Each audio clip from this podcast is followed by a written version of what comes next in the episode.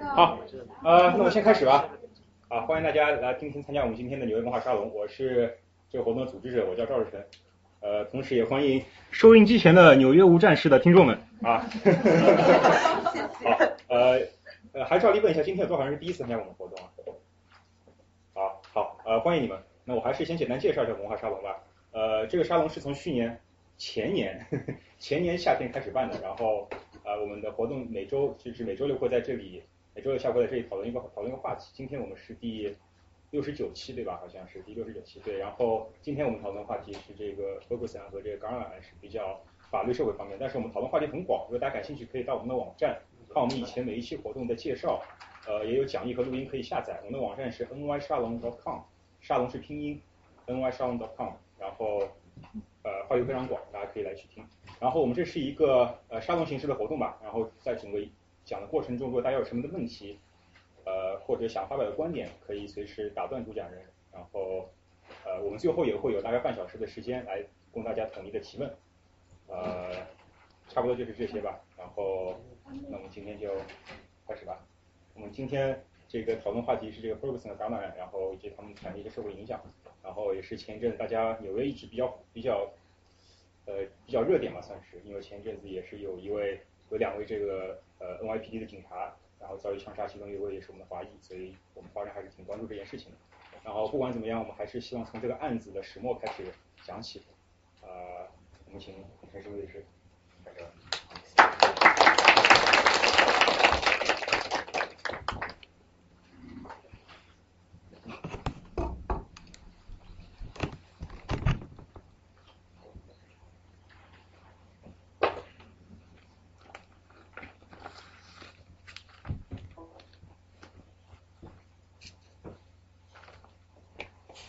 么很高兴的能在这个新年的第一期沙龙和大家分享，在这个去年年底发生的两次引发了很大关注的案件。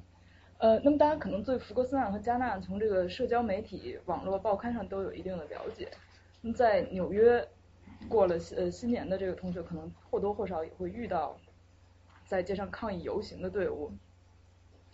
那么呃福格森案就是去年夏天在密苏里州福格森市。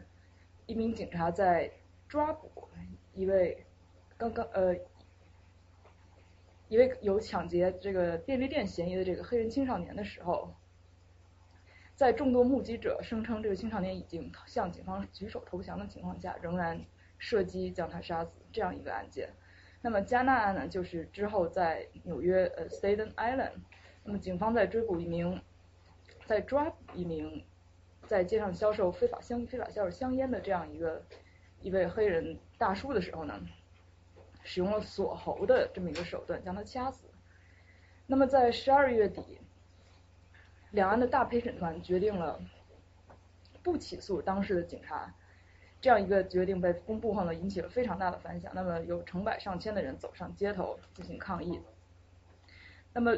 之后又有一个悲剧发生，就是刚才赵日晨所说的，在十二月二十号，纽约 Brooklyn Bystad 有两名警察在巡逻中被报复性的射杀。那么凶手之前呢，在这个社交网络上曾说，他对这两名警察的射杀是为了给福格森案和加纳案受害者进行报复。那么在上周末，呃，其中牺牲的这位华人警察，这刘文健，他的这个葬礼上呢。来了成千呃来了成千上万名从全美各个地区来的警察。那么在纽约市长 Bill De Blasio 致辞的时候，有很多警察就转过身来默默的抗议，呃也引起了媒体上非常大的关注。那么因为大家或多或少对这呃这一系列事件都有一些的了解，我们在这个报名表中曾经呃问了大家对这一系列事件的意见。那么。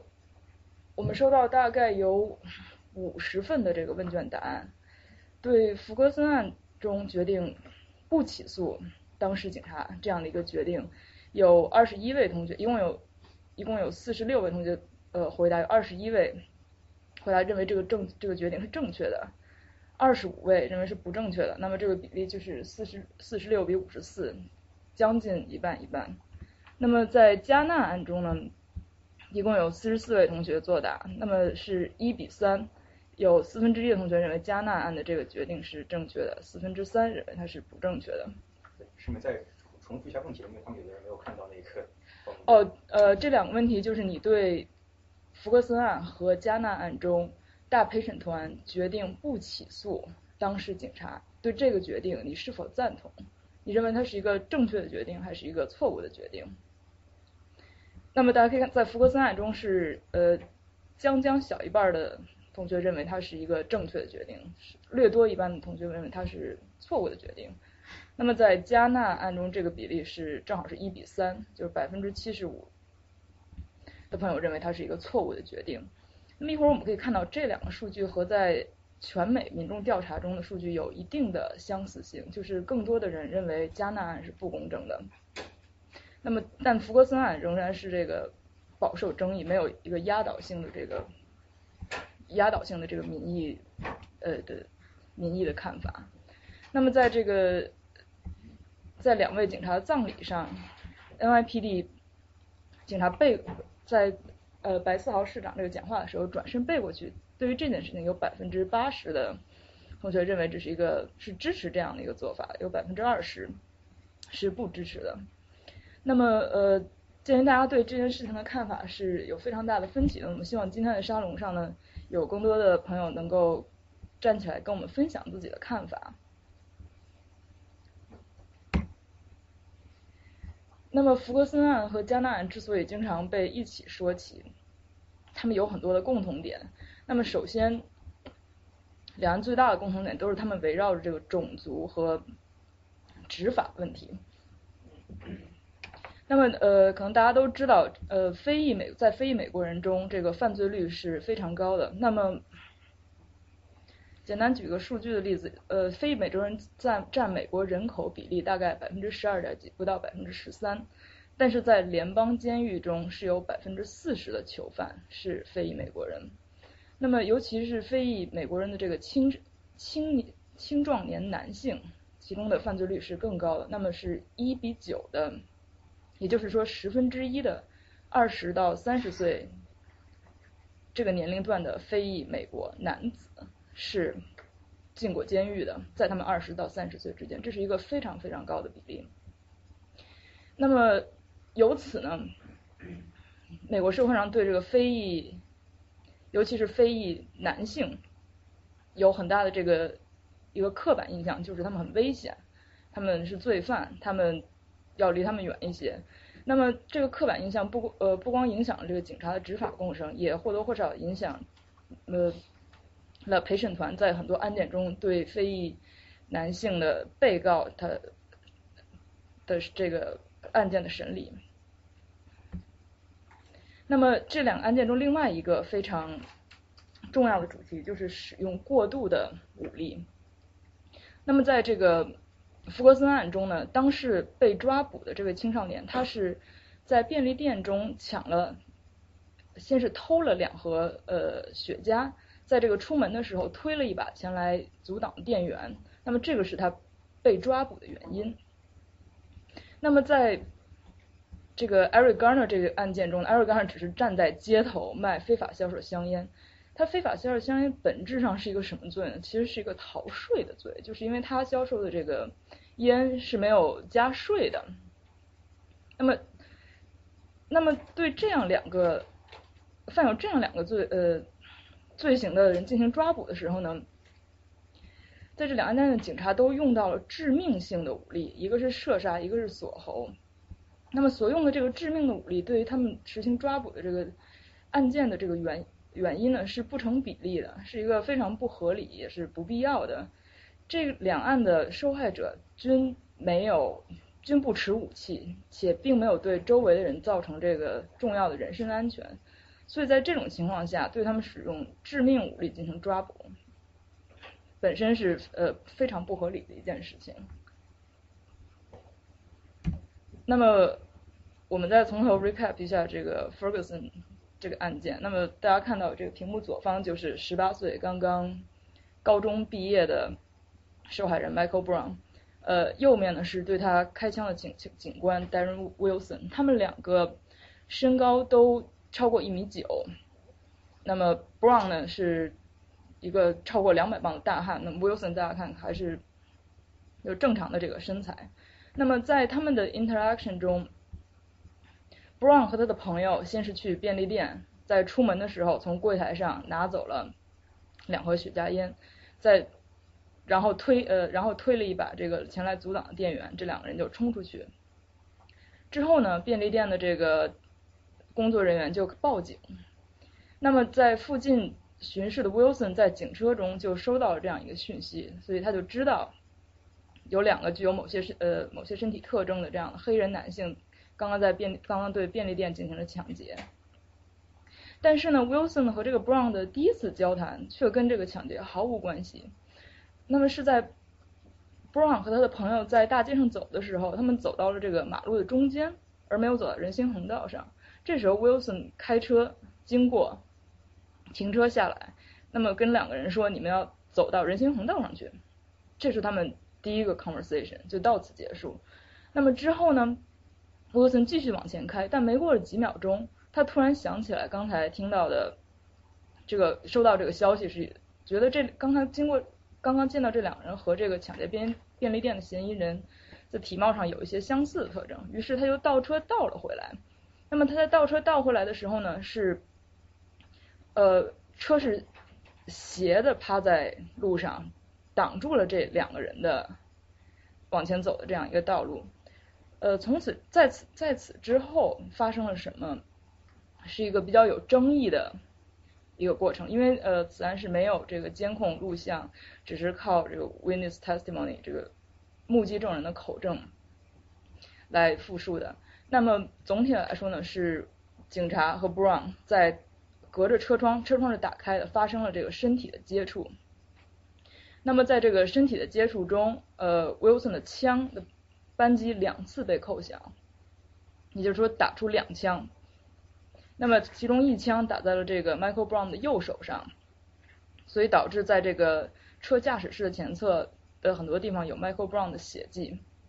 那么之后在开枪之后，Michael Brown 和他的朋友就开始逃跑。那么他是呃，我们来看一下这个具体的图。那么警这个呃这个地方是警车，它是斜着趴在路边。那么在警车附近，这些呃蓝色小点是一些这个 Michael Brown 身上的个人物品，比如他的手链、手链上的桌子、珠子、呃帽子之类的。红色的是血迹。那么这个橘黄色呢是这个弹壳，大家可以看看到在这个车附近是打出两弹，呃有一定的血迹。之后 Michael Brown 向这个这个图右边的方向这样逃跑，在一路上他掉了他的这个分别掉了他的这个两只鞋。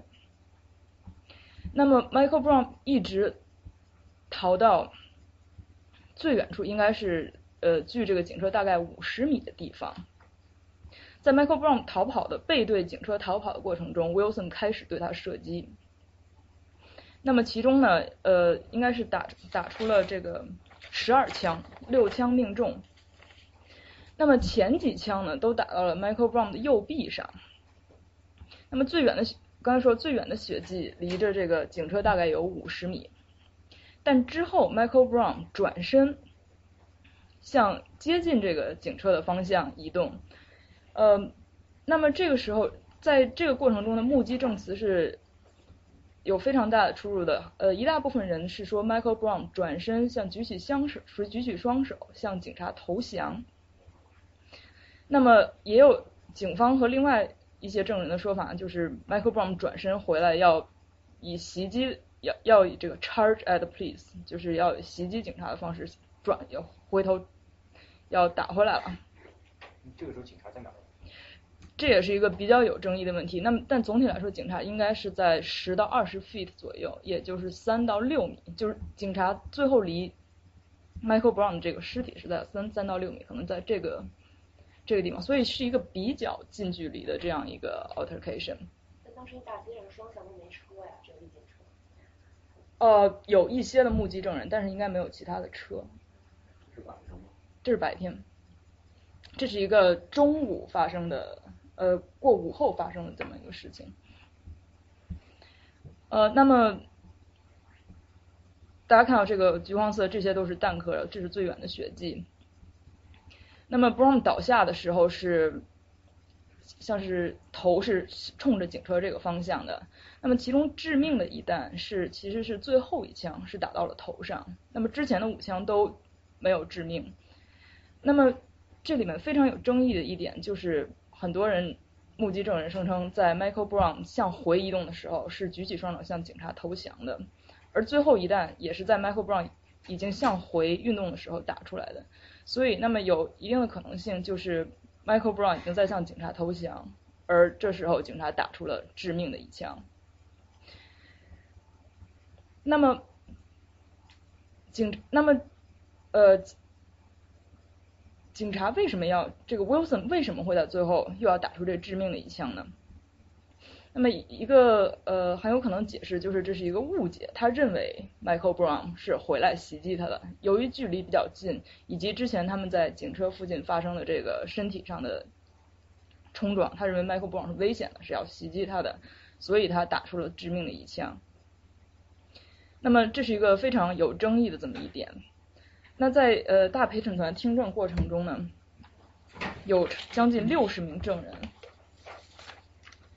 来向大陪审团讲述了这个事件的经过，这是一个 PBS 总结的总结这些证人证词，是不是有点小？可能大家呃看不太清楚。那么有一些比较关键的问题，就是呃 Michael Brown 在转身回来的时候，他是向警察举起双手投降，还是说他 charged at police 要和警察回来搏斗？那么另外一个问题就是。警方是否在这个 Michael Brown 已经倒地了以后，或者已经呃举起双手之后，仍然持续射击？这是一个非常关键的问题。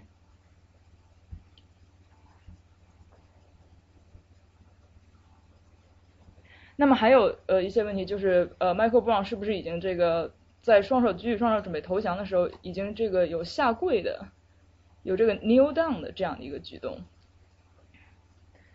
那么另外的问题是，呃，一个非常重要的问题就是，Michael Brown 是不是举起了双手，在他往回跑的时候，以及他是否有这个有一只手接近腰这样的一个举动？因为如果他有这个一只手在接近腰的举动，可能警察会更容易误解为他在拿枪。那么就就，那么如果是如果你让警察误解为你是。合理的误解为你有袭击警察这个可能性，那么就是 justify 呃警察对你开枪的这样一个举动。这六十个都是目击证人。对，这六十个都是这个出庭的目击证人，在这个大陪审团的程序中出庭的这个目击证人。那么呃，这是一个 PBS 给大家总结，就是目击证人在大发现场时问警察怎么会在六十个人的人群中投降？哦，他不是一个人群，他可能他是在这个街道不同地方的人。呃，并不是一个呃非常人群密集的状态，有的人是在附近的楼上啊之类的。因为打了两枪已经很很容易吸引人的注意。是的，已经呃刚开始的两枪是，就这些都是，其中一个问题就是你听到警察打了几枪，那么就是在最后一个考论。我有一个小问题，就是一个歹徒如果挨了两枪以后，他转身逃跑，这时候警察他采取的行为应该是对他继续射击，不应该。这是一个非常非常好的问题。那么呃。最高院对这件事情是有一个 ruling 的，就是说，在呃 police pursuit，就是在抓捕，在在这个罪犯逃走过程中，警察什么时候能够使用致命性的武器？那么只有当这个警察合理的认为这个逃犯对其他人或者其他警察或者自己的人身安全有严重的危害，like serious threat to bodily injury。在这种情况下才可以射击，要不然的话是违宪的这样的一个做法。那么总结一下刚才的那张表，呃，有将将超出百分之五十的证人说这个 Michael Brown 举起了双手，有向警察投降的这样一个举动，并且在这个时候被呃警察仍然向他射击。那么只有五名证人说，Michael Brown 有这个呃有手向他的这个腰部移动，像是要拿枪这样的举动。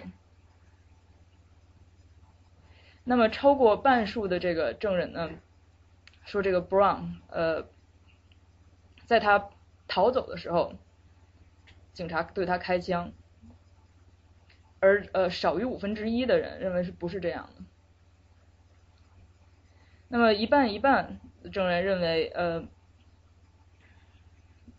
一半一一一半只有一半的证人认为这个警察在 Michael Brown 已经倒地之后仍向他射击，因为如果 Michael Brown 倒地之后，呃，警察仍向他射击，那么这是完全不合理、不合理的一个行为，因为这个你的这个抓捕实际上已经完成，你的目的已经得到达到了，而这个 Michael Brown 本身是不吃香，他不会对你再产生任何的危险，如果你持续对他射击的话，是有更高的这个呃他杀的这个嫌疑。那么只有呃六名证人呢说，这个 Michael Brown 有向警官在这个警察向他开枪的时候有这个像 kneeling down 的这样的向他跪下的这样一个举动。那么超出一半的证人并没有提及 Michael Brown 当时是否有这个 kneeling down 举动。那么这个就是我们所知道的事情发生的过程。还有一个问题，他不是俩人吗？就是那 Michael Brown 朋友在哪？那个朋友是逃到了一个另外的一个车的后面去，所以呃，证人之一，他就没有在车在旁边看。他是证人之一，呃，但是 Michael Brown 这个朋友呢，因为他没有和警察在这个警车附近，他一开始就没有在警察和警察的警车附近有肢体的冲突，所以这个 Wilson 这警察就没有呃 target 到他这个朋友。同时，在这个抢劫便利店这个事件中，他的朋友其实是没有参与，他只是一直呃和 Michael Brown 在一起，但是是没有主动的参与这个抢劫便利店的这件事情。呃，那么以上就是大陪审团听到的所有证据。那么这时候呃，先给大家讲一下大陪审团它的作用是什么。那么一个比较有意思的 facts 就是到二零一五年，今年是这个大陪审团这个制度正式出现在法律条文中的八百年，整整八百年。那么是大陪审团这个制度是美国当时从这个从英国人那里继承过来的。那么大陪审团和小陪审团，就是一般我们听说的陪审团不一样的一点是，大陪审团是要决定是否去起诉，在刑事案件中是否去起诉一个人。它并不是在一个审判的过程中出现，而是在一个审判之前的一步，是要决定是不是会去起诉的这个时候，大陪审团要进行决议。那么为什么要有大陪审团呢？那大家知道刑事案件起诉是谁起诉谁？我可以起诉你吗？刑事对，是国家起诉一个人或者一一个 entity。那么国家是必须发起这个起诉，但是呢，为了这个防止国家滥用他们发起起诉的这个权利，在国家提出起诉之后，要大陪审团要通过投票决定是否同意国家来起诉这个人。那么这个就是大陪审团的作用。那么所以呃，它是它是一个这个矛和盾，它有的时候它会保护到这个被起诉的人。他可以不让国家来起诉他们，而但大部分的时候，呃，它是一个所谓是一个 sword，它是可它是就是正式通过国家这个对当事人起诉的这个祈求这样的一个决定。那么和这是两年前的这个 Trayvon Martin 这个案件，就是在佛罗里达一个社区巡警。在巡逻中，呃，射杀了一个黑人少年，当时也是引起广泛关注的这个案件。不同的是呢，在那个案件中，George Zimmerman 就是这个社区巡警，他是在审判中被判无罪。那么，而 Garner 和这个 Ferguson 这两位警员是根本就没有被起诉，根本就没有到审判那步。这是一个非常大的这个需要注意到的这个差别。那这大陪审团的人员构成选择标准和普通的。陪审团是一样的，选择标准是和陪呃普通的陪审团一样的，就是通过它有一个 pool，一般是通过你这个投票或者 social security 呃这个号码，它会进行抽签，然后选呃选出来的这个陪审团。那么就是所谓的这个 population base 是一样的，但是呃和它还是和小陪审团就是一般的陪审团有一些在这个程序上的不同。就是看电影时候，那个律师好像是可以选陪审，就是小陪审团是可以选的吧？他觉得他的陪审团的决议会对律师，比如说被告有损害性，他就会把那人踢出去。是的。是不能选的，就是强制性。呃，这是一个好问题。呃，因为大陪，首先因为大陪审团，如果你想说服大陪审团这个起诉一个人，首先这件事情是特别容易的，所以双方一般的来说，这个 defense attorney 是不参与到大陪审团的这个过程的。所以他不像在，我不知道呃，在大陪审团选人的时候有没有过 defense attorney 来和这个 prosecutor attorney 来这个选人的这个过程，但是一般的来说是呃 defense 一方基本上都不会参与大陪审团的这个过程。公诉人会挑的？也不挑。呃，如果是对方没有挑的话，那么公诉人也不能挑，就是这是一个双方的权利。如果是如果有的话，那么必须是一个双方的权利。选择是完全随机选，还是按种族比例？这是一个非常好的问题，它是完全呃随机选的，但是大部分的时候它会反映你这个所在选区的这个种族比例，因为它是一个 random 的抽签儿。那么如果这个 statistically 它是会反映当当地的这个 racial makeup。这个选择的规定全美国是一样的，还是每个州不一样？这是个非常好的问题，呃，那么首先，大陪审团只是在这个联邦，呃，联邦的案件中是必须的，因为它是宪法规定，宪法规定在联邦，呃，对个人发生这个刑事案件追究的时候是必须要走大陪审团那个程序，但各州并不是一定，并不一定每个州在这个州法下对进行公诉的时候都需要有大陪审团，那么。有的州就是呃明确表示必须经过大陪审团程序，那么有的州是没有呃大陪审团程序，是走其他程序进行公诉的。这个美国有没有考虑这个问题？法律是一个非常专业的他，需要法学院的那个很多知识和学问。可是陪审团他做这么大的决策，这些人根本很多人没有法律背景和法律知识，没有受过法律方面的教育。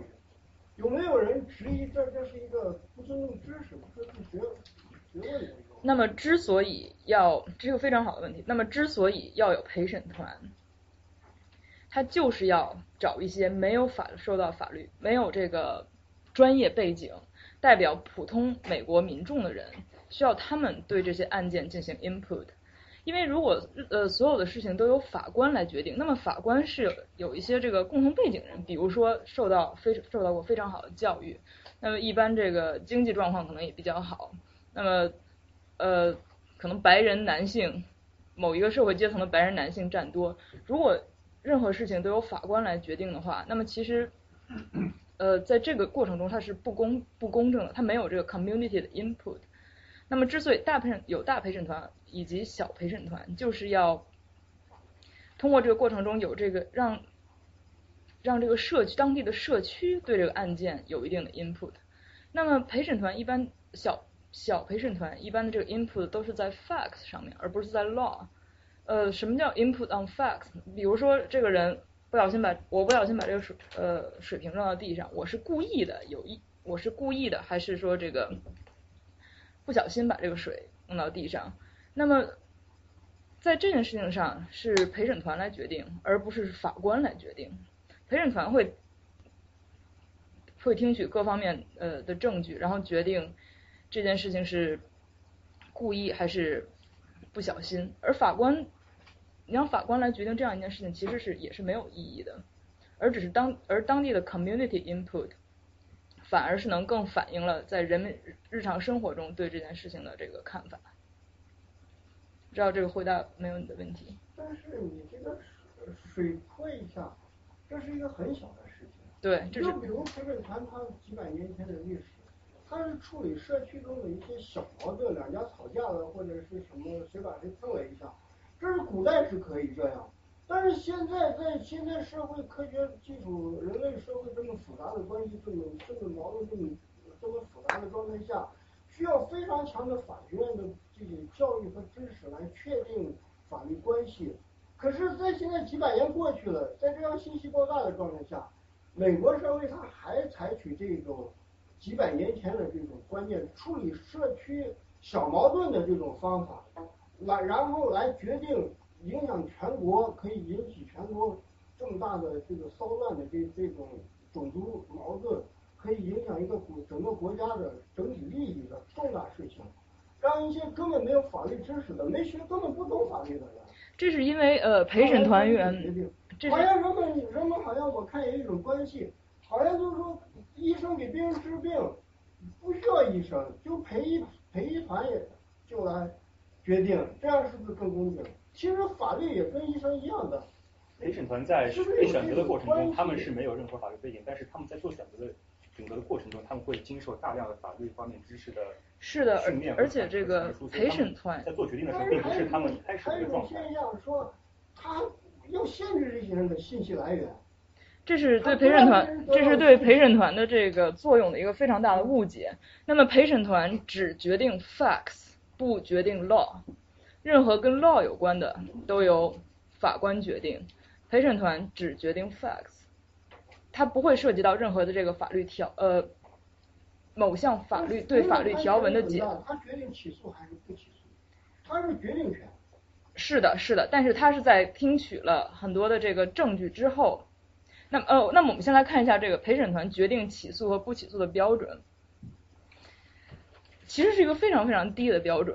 那么这叫 probable cause，大概只要有 fair probability 这件这个呃这个 crime 发生了，陪审团就会决定起诉。那么这个在一般情况下是一个非常非常低的门槛。有一句俗语说，这个检察官能让陪审团去起诉一个 ham sandwich。那么在呃二零一零年这个联邦发起起诉的案件中呢，有这个十六万两千个案件被呈现给大陪审团，只有十一个案件大陪审团决定不起诉。那么可见，大陪审团起诉其实是一个非常是一个很容易的这样一一个过程。那么当然，这个州呃各州的这个大陪审团决定起诉的这个数据和联邦还是有一定的差异的。但是我们因为现在没有各州的数据，我只是给大家举一个联邦的例子。那么在这个联邦方诉讼中有二十三位大陪审团成员，那么十二位需要投票决定起诉。就可以起诉。那么这只是一个这个 barely majority 超过百分之五十，也是也是一个很容易达到的这样一个标准。大家知道小陪审团呃有的时候在定罪的时候需要呃需要，比如说有六个成员需要有几个人或者十二个成员需要有几个人同意定罪才可以定罪吗？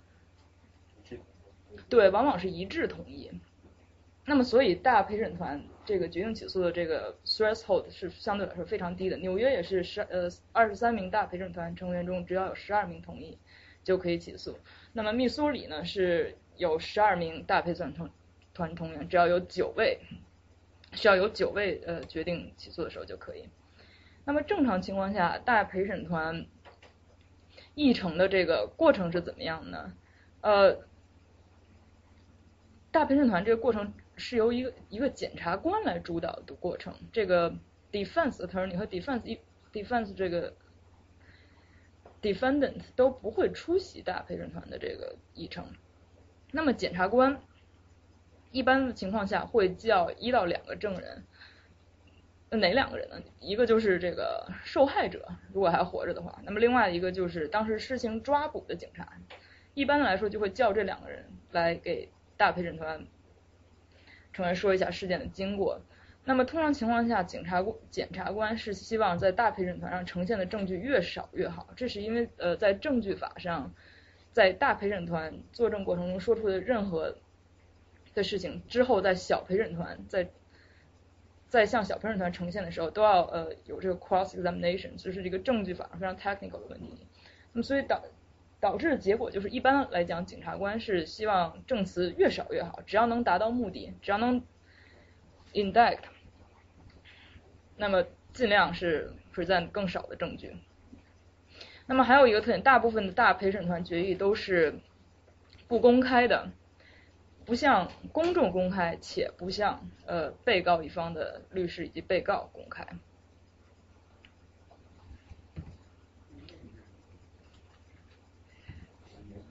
呃，你是说呃不公开的原因是什么呢？那么呃。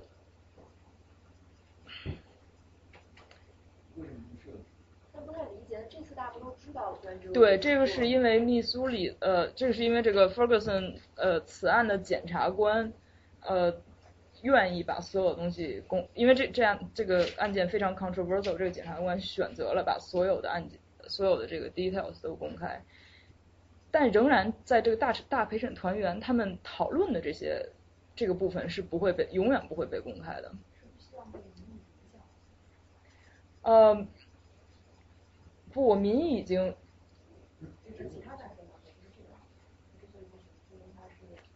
有一个重要因素是要是要保护这个陪审团的这个团呃团员。但是这陪审团本身他们自己内部讨论的时候是。也没有人记录，也没有法是的，那一部分是无记录且不公开，大陪审团和小陪审团都一样，所以很多人都觉得这个陪审团的决议是一个 black box，你是看不懂的，你不知道发生了什么。偷偷在屋里装窃听器，这就是违宪。这是完全呃违反，对，是违宪的，是是不可能发生的事情。呃，不光不要说装窃听器，如果在这个陪审团成员讨论的这些天里有被告或者这个反方的律师。呃，主动去接触这个陪审团成员，很多的时候都会，很多的时候就会重审。如果这个状况严重的话，因为他们要脱产，然后住在集体的一个。有的时候他们会住在一些单独，把会把他们放到一些单独的 hotel 里面，让他们呃和其他人隔绝，在这个审理的过程中，呃，这 depends on circumstance，但是是明令禁止任何的。抗辩双方的律师是接近陪审团成员的。那么我们看一下这个福格森案的这个大陪审团，首先看一下它这个 racial makeup，十二个陪审团员，九位白人，sorry，呃，三呃这是一个 typo，这个三九位白人，三个黑人。那么这个比例实际上是反映了密苏里州这个 San Luis County，就是它所在的县的这个 racial makeup。但是呢，福格森市它的这个 racial makeup 是百分之五十五是黑人。那么另外呢，福格森这个地方警局中呢是五十个白人警官和三个黑人警官。那个大陪审团的成员是从那个县里选的，从市里选的？这是个非常好的问题，呃，是从这个我并不并不太具体知道这呃密苏里的这个。选择了他的 district 的划分，但在福格森案中，有很多人都说这个陪审团员选择 district 并不完全代表了当这个案发当地这个 district 的 racial makeup，这是一个不争的事实。不知道在大选，一般在选举之前，经常会有人跳到报纸上来说这个通过呃通过通过更改这个地区的划分来影响选举的结果，不知道大家。之前有没有这个听说过这呃这件事情？那么在那么地区划分对于很多案件结果是有非常非常重要的影响，这是有的时候经常被呃拿出来说的这么一件事情。那比如说大陪审团，那有人数的限制，像纽约就二十三个，这是州规定的，就二十三个人中需要有十二个人呃同意才可以。嗯。我问一下，这个谁可以决定从哪个区里面去选这个大陪审团的？一般是在所案发所在的这个区所在区，对。但具体那个区是怎么划分的？这是有很多的这个 political reason，就是那那个那一片是怎么画出来的？呃，这这是一个可以人为去改变的。这在有些情况下是可以人为改变的。但不可能会因为一个案件改变，它是会一般是在选举之前，呃，它是会会在这个，比如说这个地区重新规划了，那么就会有不同的这个区域划划分的提案。那么很多提案它的这个最终的目的就是想让这个区的人在选举中对于某一方更有利。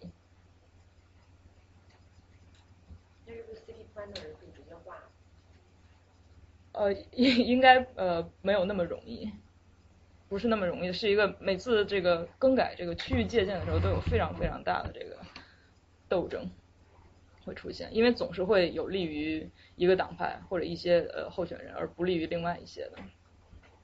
主要讲讲这个案件四个东西，就技术东西都是多个。这个其实呃，这个案件中呃很。东西也可以回去补考。要细节看出它的不公正的地方在哪里，很多事情是要看细节的。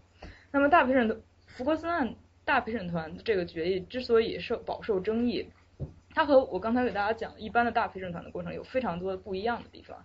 那么首先就是整个它这个大陪审团的决议过程有前前后后有三个月，有二十五个整天，那么有五千页的这个证词，呃。叫了六十六十位的这个证人，这在一般的刑事案件中都是不可能出现的事情。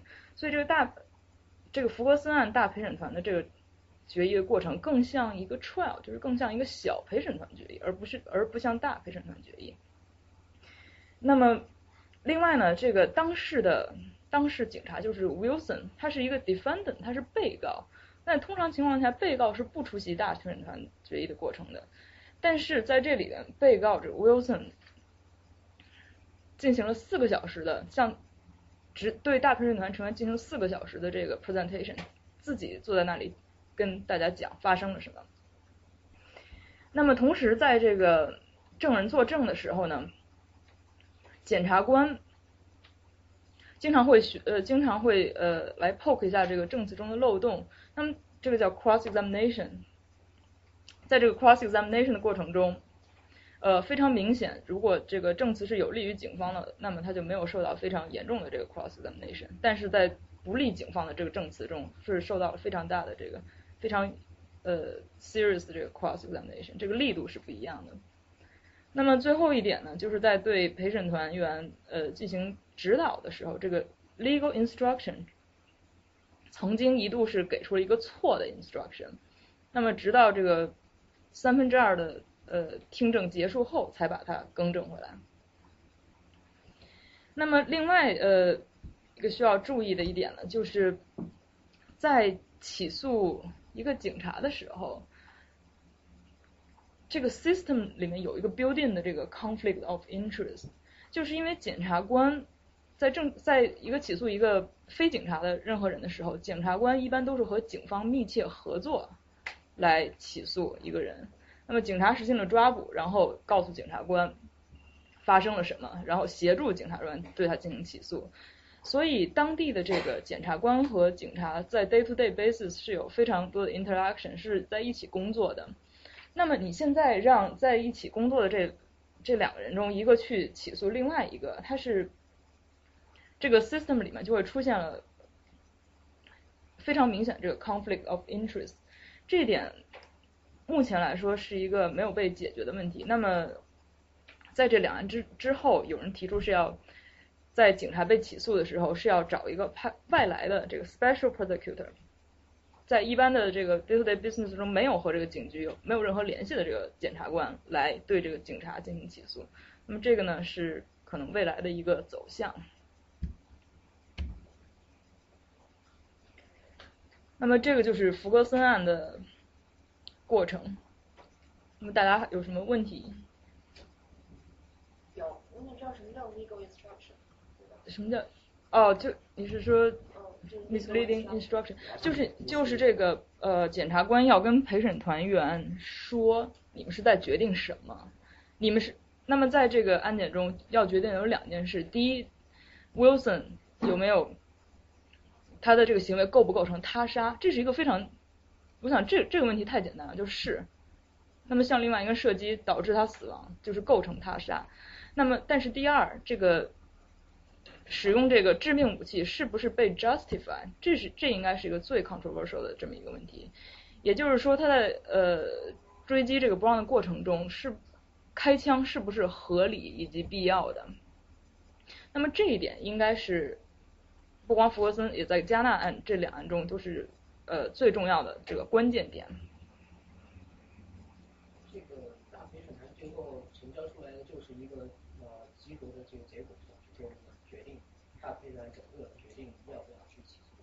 对，是没有任何的解释的，只是要起诉和不起诉这两种可能性。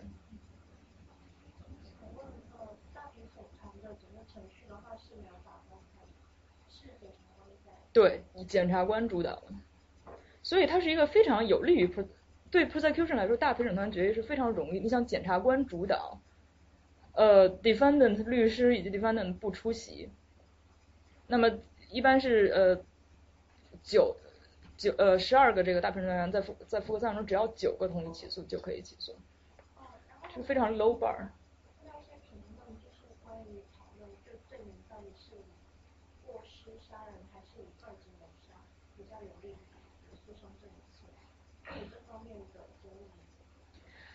会有，但是这个争议一般，呃，那么一般大陪审团决定起诉的时候，他，那么在福克斯案中有有一个非常特殊的一点，就是这个检察官没有具体告诉陪审团员我是要 charge 具体什么罪，我是一级谋杀、二级谋杀还是过失杀人，他没有告诉呃这十二个人我具体要 charge 什么，这是一个呃不正常的一点，他只是告诉。大家有可能 charge 什么？呃，那么什么是 justification？就是警察在什么情况下可以开枪？那么其他就留给这陪审团员自己去决定了。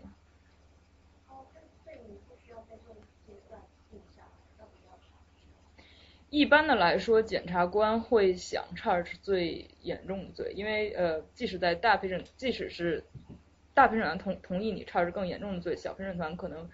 在决议中是 charge 往下低一档，但是如果没你没有最开始一下没有 charge 到最严重的罪，那你在小陪审团决议的时候你是不能超过这个你当初 charge 的这个罪名的。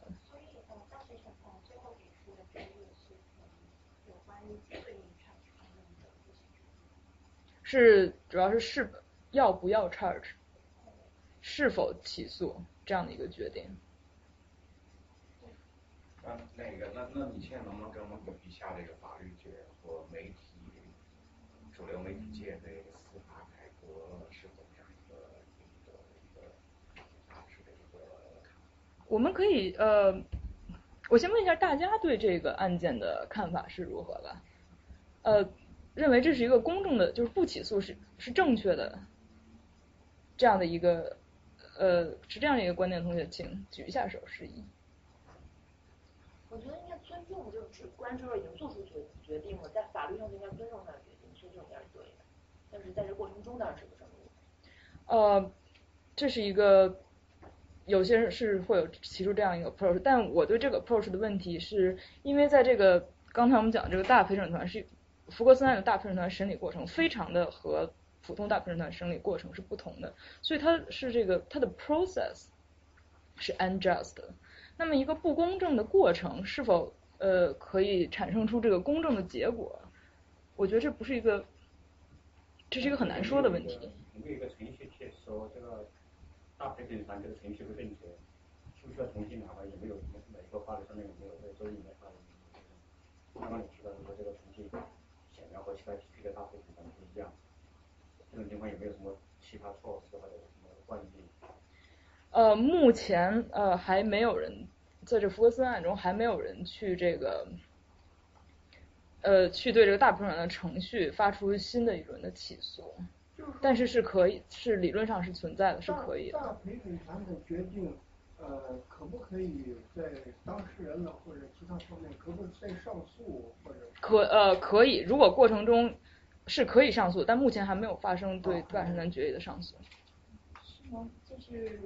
法院的法官对这个大庭呃大庭审团的整个审议过程没有 oversight，就比如说包括这个 Wilson 他会出庭作证这么长时间，但这个一般都不会出现的，然后法官没有对他进行那个呃提出。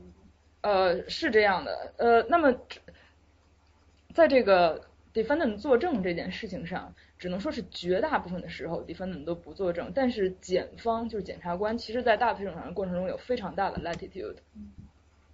那么他在之之所以我这边写的是 abnormality，就是是他和一般情况下的不同。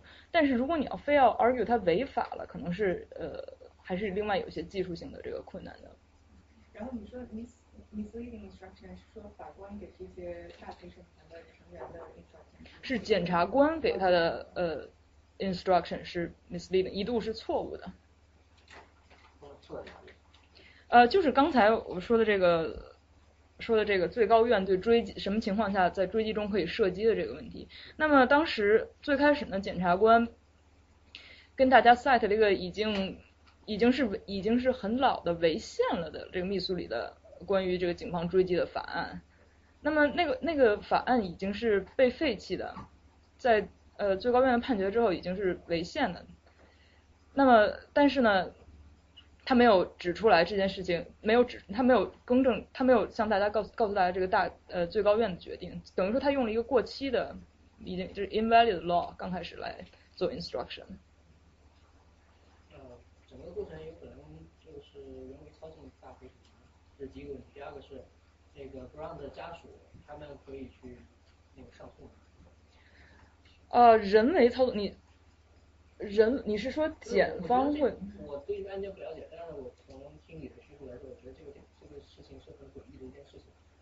这件事情是非常不同寻常的一个过程。那么，检方在在这个过程中有非常大的 latitude。那么，如果检方是首先检察官呃已经在之后表态说我是支持这个警察的，我是支持我认为这个警察没罪。那么在检方是非常非常 in favor of 呃这个警察的过程中，他是有一定，我认为他是有一定的这个手段，在这个过程中可以影响到结果的。呃，对，第二个问题是那个那个受被人受害者的家属可以提出上诉，然后那个发回庭审。那么呃，首先刑事诉讼，我们刚才说是国家和这个国家来告这个被告人。那么在这个 party 中，呃，Brown 的家属其实他不是一个 party，虽然他有很大的 interest 在里面，但他并不是 a party of the lawsuit，对不对？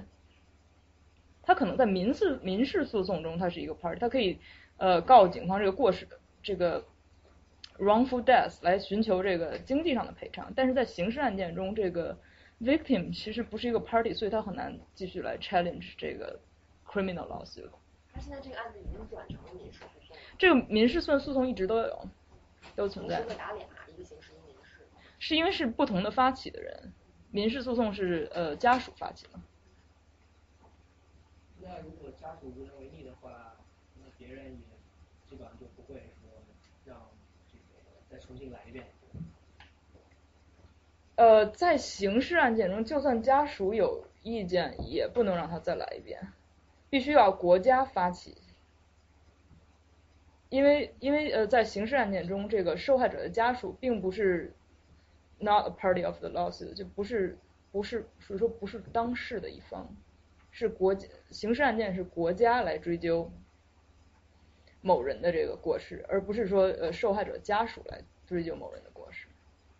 这个检察官是指当地的检察官，是不是国家联邦政府的司法部也没有权利派检察官会？呃，之后现在是有一个呃联邦的一个联邦的一个 civil rights 就是民权法下有一个诉讼，但是我们刚才说的这个这个案件中是是当地的检察官，就是呃 San Luis County 的检察官。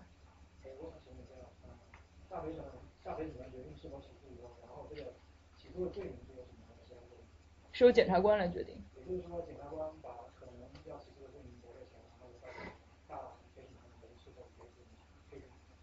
是，的，这个。是，一个正常的呃程序。也就是说，说如果大陪审团根本就没有把罪名放上，或者说没有把那些严重罪名放上，那陪审团也无法。如果检察官没有去指控最严重罪罪行，那么大陪审团是不可能偶呃不可能说自己就提出更严重的罪行。也就是说，检察官他完全，而且这个罪名，这个罪名是被公开的，在讨论这个。呃，你是说在罪名可能被起诉的罪名的这样，这个是公公开的。不是？也就是说，检察官有可能就完全根本就不想起诉，然后就做个事。也有可能。然后这个里面发生什么。是这样的。谢谢。呃，那个不让的家属的话，他可以找另外一个检察官，然后然后跟他说，然后让另外一个检察官再重新说。那么我刚才已经说了，就是 Brown Brown 的家属无法来让国家提出更多的诉讼，Brown 家属 not 在刑事案件中，Brown 家属没有呃不能做出任何的这个提出诉讼的这样的要求，因为他是国家来起诉，而不是 Brown 家属来起诉。我知道不是不是他的家属来起诉，但你刚才好像提到说这个呃还是有那种可以大让大陪审团来重新呃审议的这个情况。是的，如果检察官想再来一轮的话，那么是可以的。检察官还说要有一个新的检察官。原来的检察官也，原来检察官是这样，在这个案件中，原来检察官非常明确的表示，他认为这个警察没犯罪，所以他不可能再去再去起诉一次这个警察。但是呃，理论上如果他想，是可以再来一遍的。可以有一个新的。呃，也可以。对，那我就说，如果不让家属他找到一个新的检察官，然后不让家属没法找到一个新的检察官来起诉。就检察官是国家派。对，检察官代表的是国家，而而跟不让家属没有关系。不让不让家属可不可以重新报案？他就找出一个什么东西，他就说。那那你需要报另外一个案，比如说这个警察又干了点什么，你可能重新报个案。但是假如就是这个案件，比如大陪审团说了不起诉，那就有办法再上诉吗？就是大概类似的问题，就谁来上诉？还可以 appeal。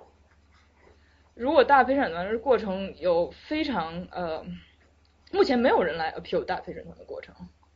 但关键就是说，这是一个，就是说是国家来指派一个公诉律师、公诉检察官来那个这什么，然后然后那上诉也是国家来指派一个，是吗？谁是国家的？就是反正就都是，那就国家检察官、警察都是一头的，那就没有不可能再上诉，因为是你知道，一般的来说，呃，对大陪审团决议的上诉是说大陪审团决定。charge 一个 defendant，然后那个 defendant 来上诉。那么这个时候，那么现在的情况是，这个国家决定不 charge 你，那那你你还要上诉吗？是没有没有人来上诉的。那是原告上诉。谁是原告？国家。原告是国家，国家。他国家也是，国家是什么呀？国家也是一个部门来执行一个国家单位。对国国家就是检检方，你可以把国家和检方。呃，警方他本来就是检方，检方，检察官，检方，嗯。检方的话，这就是检方再再闹到检方去。呃，那个谁。我对我有一个问题跟他刚才问的那个相关，就是说在福格森这起案件中，这十二个大陪审团成员在参与这个讨论的过程中，实际上他们是不知道，呃。就是那个检检察官是没有列给他们一个罪名，我要以一个什么样的具体罪名来起诉这个？是的，是的。那所以就是说，呃，这十二个人，这大陪审团理应就是一般来说，还是说有法律规定，他们应该是知道，就应该是以一个什么样的罪名，呃，来参，就是来来讨论，还是说只要我们来决定他是有罪没罪，就决定要不要起诉？是需要有一个罪名来讨论的。所以这些人不知道，就是说这中间这个警察官没有没有明确的说出我要起诉什么罪。那么呃，他告诉陪审团一团，他告诉了陪审团，在密苏里州这个 homicide law 是怎么样的，就是说这个他杀的这个他杀的法律是怎样的。然后又告诉了陪审团员，警方在什么情况下可以开枪。那么基本上就是你们看着办吧。就是是这样的一个过程。就是说，如果这十二个人里面，不好意思啊，我先生，嗯，就是说这十二个人里面，如果有有人以前曾经经历过这样的陪审团的程序，其实他是可以从很早就发现有这个问题的吗？还是说，就是说他们十二个人，就像他刚才说的，会在一开始在这个过程中会接触很多法律的指导，那是不应该有人告诉他们吗？他们会接触的，呃，他们接触的法律指导实际上，呃，是有限的。就是说，因为他们，就是说这个问题是等于到了现在这个案件整个呃透露出这些细节以后才发现有这个问题，但是在这个过程中一直都。是的，因为因为呃不会有检察官去告诉大陪审团员这个大陪审团程序需需要呃正常情况下是怎么做，然后一就是不会对这个陪审团进行这个大陪审团程序是否是否正规这样的一个普法是不会。不会进行的。那这个雇佣利用人不懂法的缺陷？他也不是利用不懂法，而是他在整个过程中是是呃有 bias 的。对，但是假如说你参与的这个程序连程序本身的规则是什么你都不知道的话，那不就是被故就像你说被故意的误导吗？呃，我我是认为陪审呃检察官在这个过程中是运用了自己的这个 discretion，有呃有偏向于警方的重大的嫌疑，我是这样认为。你刚才说那个检察官他表表露他有倾向性这个公开表达他的意见，你就是在就是这个就是说这个关于多位的做出决定以前还是之后呢？这个他呃向公众表明这个态度是之后，是在这个 grand jury 决定呃不起诉之后，那么当时就有人提出了。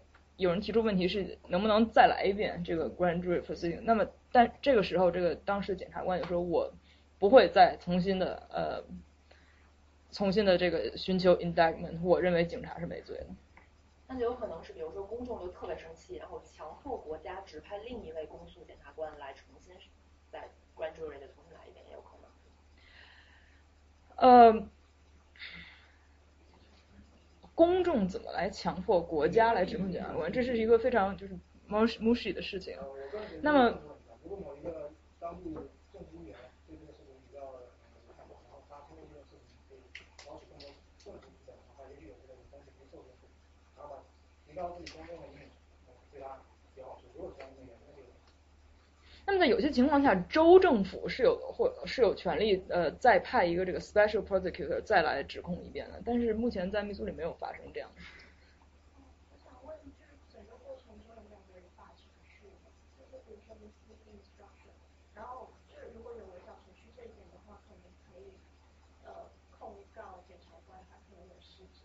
是这样，就是一般的情况下，检察。因为 by default，警察官在一般情况下都是要尽力去 charge 这个被告的，只是在这个特殊的案件中，检察官没有尽力去 charge 被告，这是一个非常呃只有在这个针对警方的 prosecution 中才会出现的案件，所以它这个 system 里面是有一些这个 building 的这样的一个 conflict 的。我想请问相同的类似的问题，如果整个过程中没有违法的部部分？那我们讨论的究竟是这个事情违不违法，还是它合不合理？如果它是一个不合理的过程，我们不能从一个 legal system 里面得到一个结论，它合理不合理？我们只能得到结论，它合法不合法？所以这个事情究竟是不合法还是不合理？如果它是合法的，那 legal system 得到结论很正常。我的认为是呃合法的这个或者不合法这样的一个呃 judgment 是要由 court 来 make，但目前没有人 challenge 这件事情。所以你很难说有一个合法或者不合法一个定论，所以我给大家 present 的只是说它和一般程序中的不同之处是非常这 unusual 的这个很大的这个差异，这个 deviation 是很大的。这个不是 legal system 的一部分吗？Grand jury。是的。所以从 legal system 得到的结论不就应该是 legal 或者 illegal？但是 process 并不一定是呃 just。对，我我是想说就是。Legal system 告诉你的结果是 legal 或 illegal，至于是 just 还是 unjust，这不是 legal system 的讲。有呃有两，呃这个问题你可以从两个方面看，一个是过程是否公正，一个是结果是否公正。那么公正的过程有可能产生不公正的结果，这个一般的来说，我们对这个理解就是说这个 system 没有完美的，有的时候再好的 system 呃也有可能产生出这个呃不正确或者 unjust 的结果。但是另外一个问题就是，当这个过程是不公正的时候，你怎么来评价结果？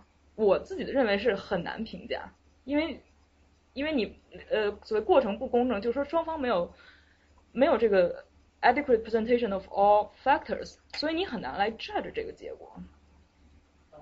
你不知道你听到的东西是不是全部的一个，是不是一个全貌？因为之后的新闻，就是这么多呃数月。各嗯抗议之后，除了全民的讨论，那个不管是国家还是当地的警方有什么实际的动作吗？还是这个案子就这样就就这样？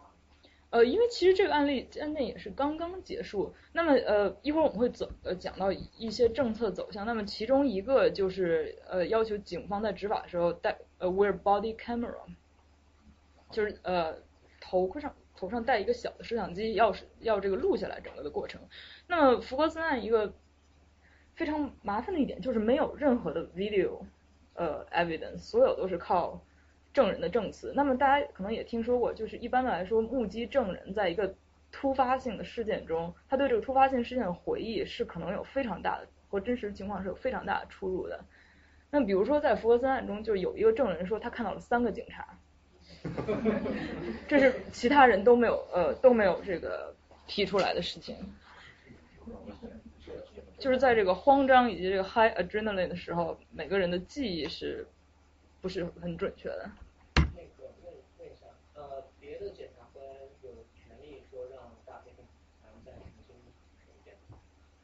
你必须，呃，首先就是说这是一个当地的那个 prosecutor office 的决定，你不可能是，比如说你是另外一线纽约州的检察官，你是不可能管到那个地方的。不是一个检察官，而是只有一个 prosecutor office，他们是会有，他们是一个 collective decision。这那边那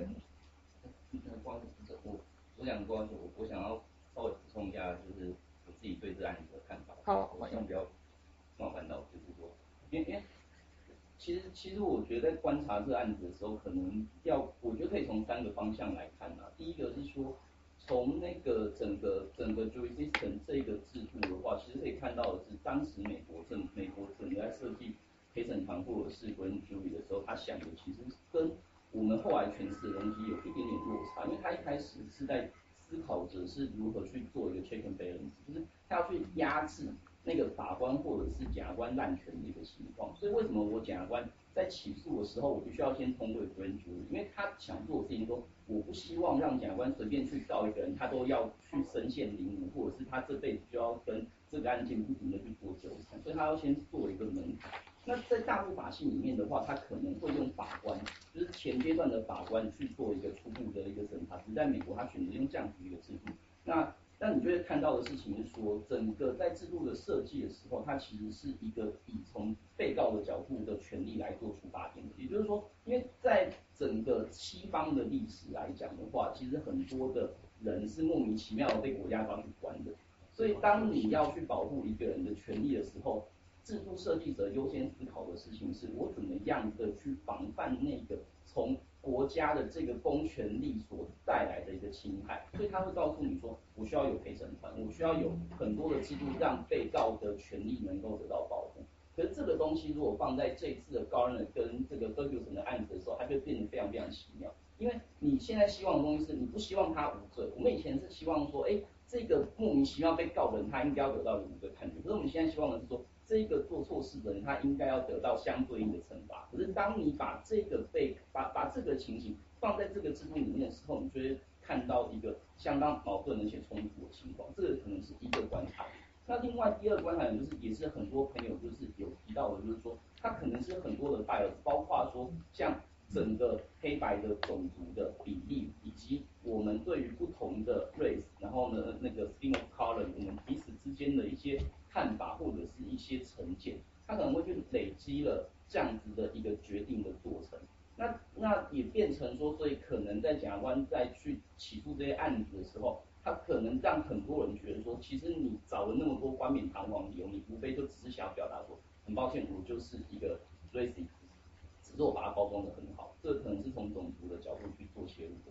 那第三个其实是我不太确定，这个可能要还要再请教主讲的，就是说，这可能也跟检警的一个互动有很大的关系。各位可以想象，就是我今天是检察官，我办案我不可能一个人往前冲嘛，我一定需要警方的支援呐。然后呢，如果一个检察官今天真的起诉了一个警察，就这个警察最后判有罪，那你觉得他以后要怎么办这个案子？所以在这个里面，他很多的互动，其实可能真的完全的跟这个案子所发生的事实没有关系。毕竟检察官也是人，他也是一个，他就是一个在当国家的律师的时候，他其实考虑的东西可能是我未来如果还要再往上升，我想要当检察长或者甚至其他东西的时候，我要怎么样去付这些钱？那这个是。我可能在这里面的一些就是比较简单的想法。我觉得你说的非常好，你刚才说的最后一个问题就是这个检察官和这个警察的 interaction，呃，就是我之前说的这个 conflict of interest。那么在目前的情况下，如果由这个当地的检察官来起诉当地警察局中的某个警察，那么这个 conflict of interest 属于这个 systematically built in，对吧？那么所以呢，going forward 有一有一个提法就是，如果当呃当国家要告一个警察的时候，那么需要有一个 special prosecutor，就是一个指派来的呃和这个当地警察局没有这个 day to day business interaction 这样的一个 prosecutor，那么在这个独立性以及公正性上可能会更好一些。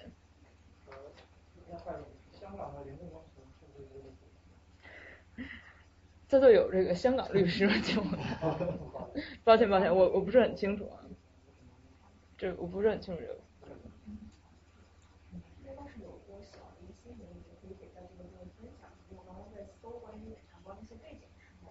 在昨天美日不报他出具报道，他说这个检察官他被指控在另外一个 grand jury 案件当中存在撒谎的嫌疑。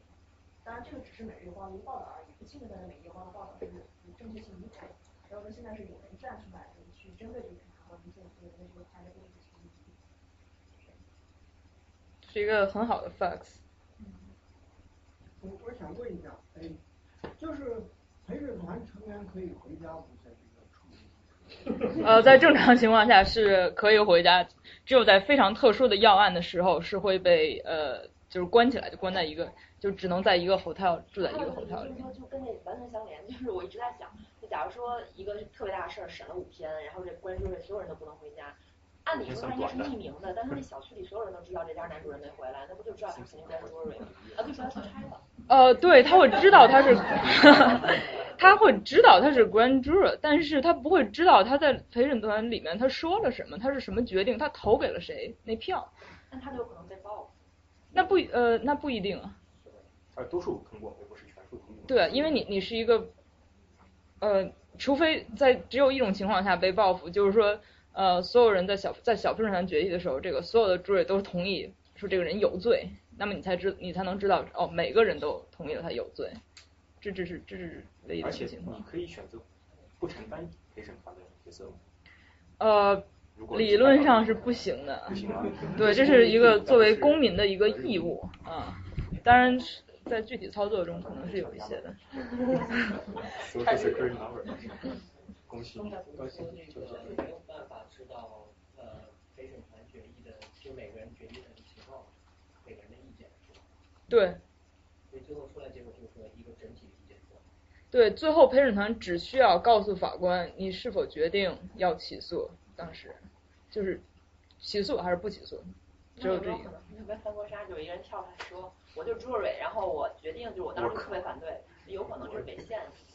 呃，规定是陪审团成员不能泄露陪审团这种讨论的任何的事情。那么最近有一个比较有意思的，也是一个 lawsuit，就是这个。我忘了是 Ferguson 还是 Garner 的某一个陪审团成员，呃，他说这个对，因为按规定他是不能来说这个宣传过程，他他说他认为这个规定违反了他的 First Amendment，就 Freedom of Speech，这目前是有一个这样的一个呃 lawsuit，我还没有仔细的研究，但我觉得很有意思。所以我觉得就是像像这个是案件发生后出现两波大的那个那个运动，一个就是事发之后，一个是陪审团那个公布之后。所以这两个大的那个运动之中，民民众的这个反对的意见是不一样的，是吧？第一个是针对这个警察射杀，第二个是针对这个陪审团的决定。第二第二个我认为是针对检察官。针对检察官。嗯，一般是很少，就是在 t r a 针对检察官不是针对那个美国那个白人警那个警察本身，就他们从警的这个反对已经转移到对检方的决定的反对。对，但是我觉得他们对 Wilson 的这个意见也还没有，也还没有平息，嗯，因为这是联系在一起的。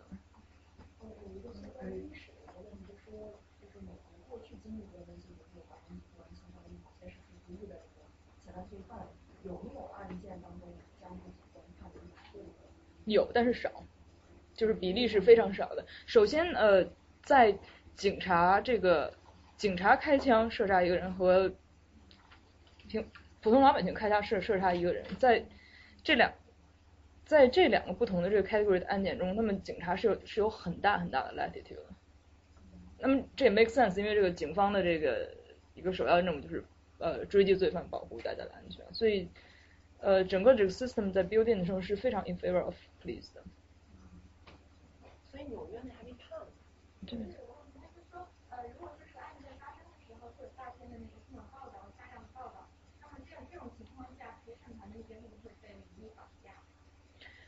呃，这是个非常非常好的问题。那么，呃，所以简而简而言之，是你很难避免这个民意或者呃报道影响，你很难完全的把这个陪审团陪审团这个事要，你很难完全的杜绝这个民意影响。但是你在这个尤其是小陪审团在选 jury 的时候，呃，一般的来说都会问的一个问题就是你对这个案件的了解是什么。那么如果你有如果呃，一般如果一个 potential juror 对这个案件有非常大、非常多的这个从其他方面的了解，他们一般会不要他，不让他进小陪审团。嗯，有个陪审团这个成员的那个报酬会是什么？没有，都是义务。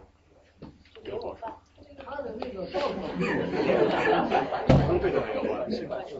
呃，一般应该是就是你的，一般是要至少有。呃，是要发正常工资的，在它是有一个规定的，就是呃，如果时间不是超长的话，一般是要发正常工资的。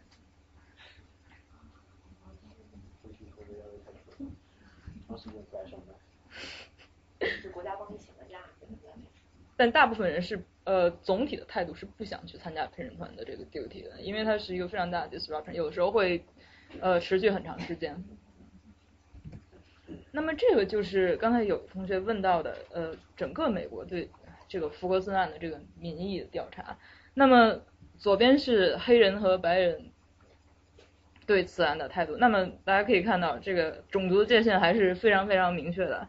那么白人中有超过百分之四十的人是 strongly approve 这个大陪审团的决定，同时有呃接近百分之二十的人是 approve。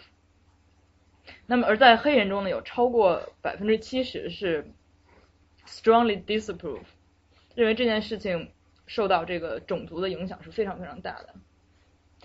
那么，呃，大家觉得就是种族、种族和这个 Ferguson 是怎样这个 come into play，有怎样几种情况呢？我觉得最基本的就是长期警察和这个不同对不同族裔的人的呃态度。肯定是最基础的一个触发的一个因素。是的，呃，大家知道，比如说纽约警方有一个非常有点臭名昭著的 practice 叫 stop and freeze。我相信大家可能，我呃我周围的这个亚裔朋友很少有跟我说他会被警察警方 stop，更不要说 pat down 了。但是呃其实这个这件事情在这个非裔美国人身上发生的比例是非常非常大的，很呃。尤其在某些街区，很容易这个被警察停下来盘问，然后呃从上到下 pat down，就是搜查有没有武器。那么呃为什么要 stop and freeze？是在呃二十年之前，那么当时呢纽约的治安非常乱，那当时就有人提出了一个这个 policing 的 theory 叫 broken windows，我不知道大家听说过没有？破窗。那么它的这个他的这个理论是怎样的？就是说，如果呃大街上有一个没有人住的一栋楼，那么它的窗户破了，呃，那久而久之就可能会有人就会有这个 vandalism 再往上扔石头，又砸破几栋窗户。那么可能有人在这个墙上画涂鸦，那么久而久之这个这个 building 的状况就会越变越差。那么直到呢，可能有人决定，或者有 homeless 人决定，哦，我 break in 吧。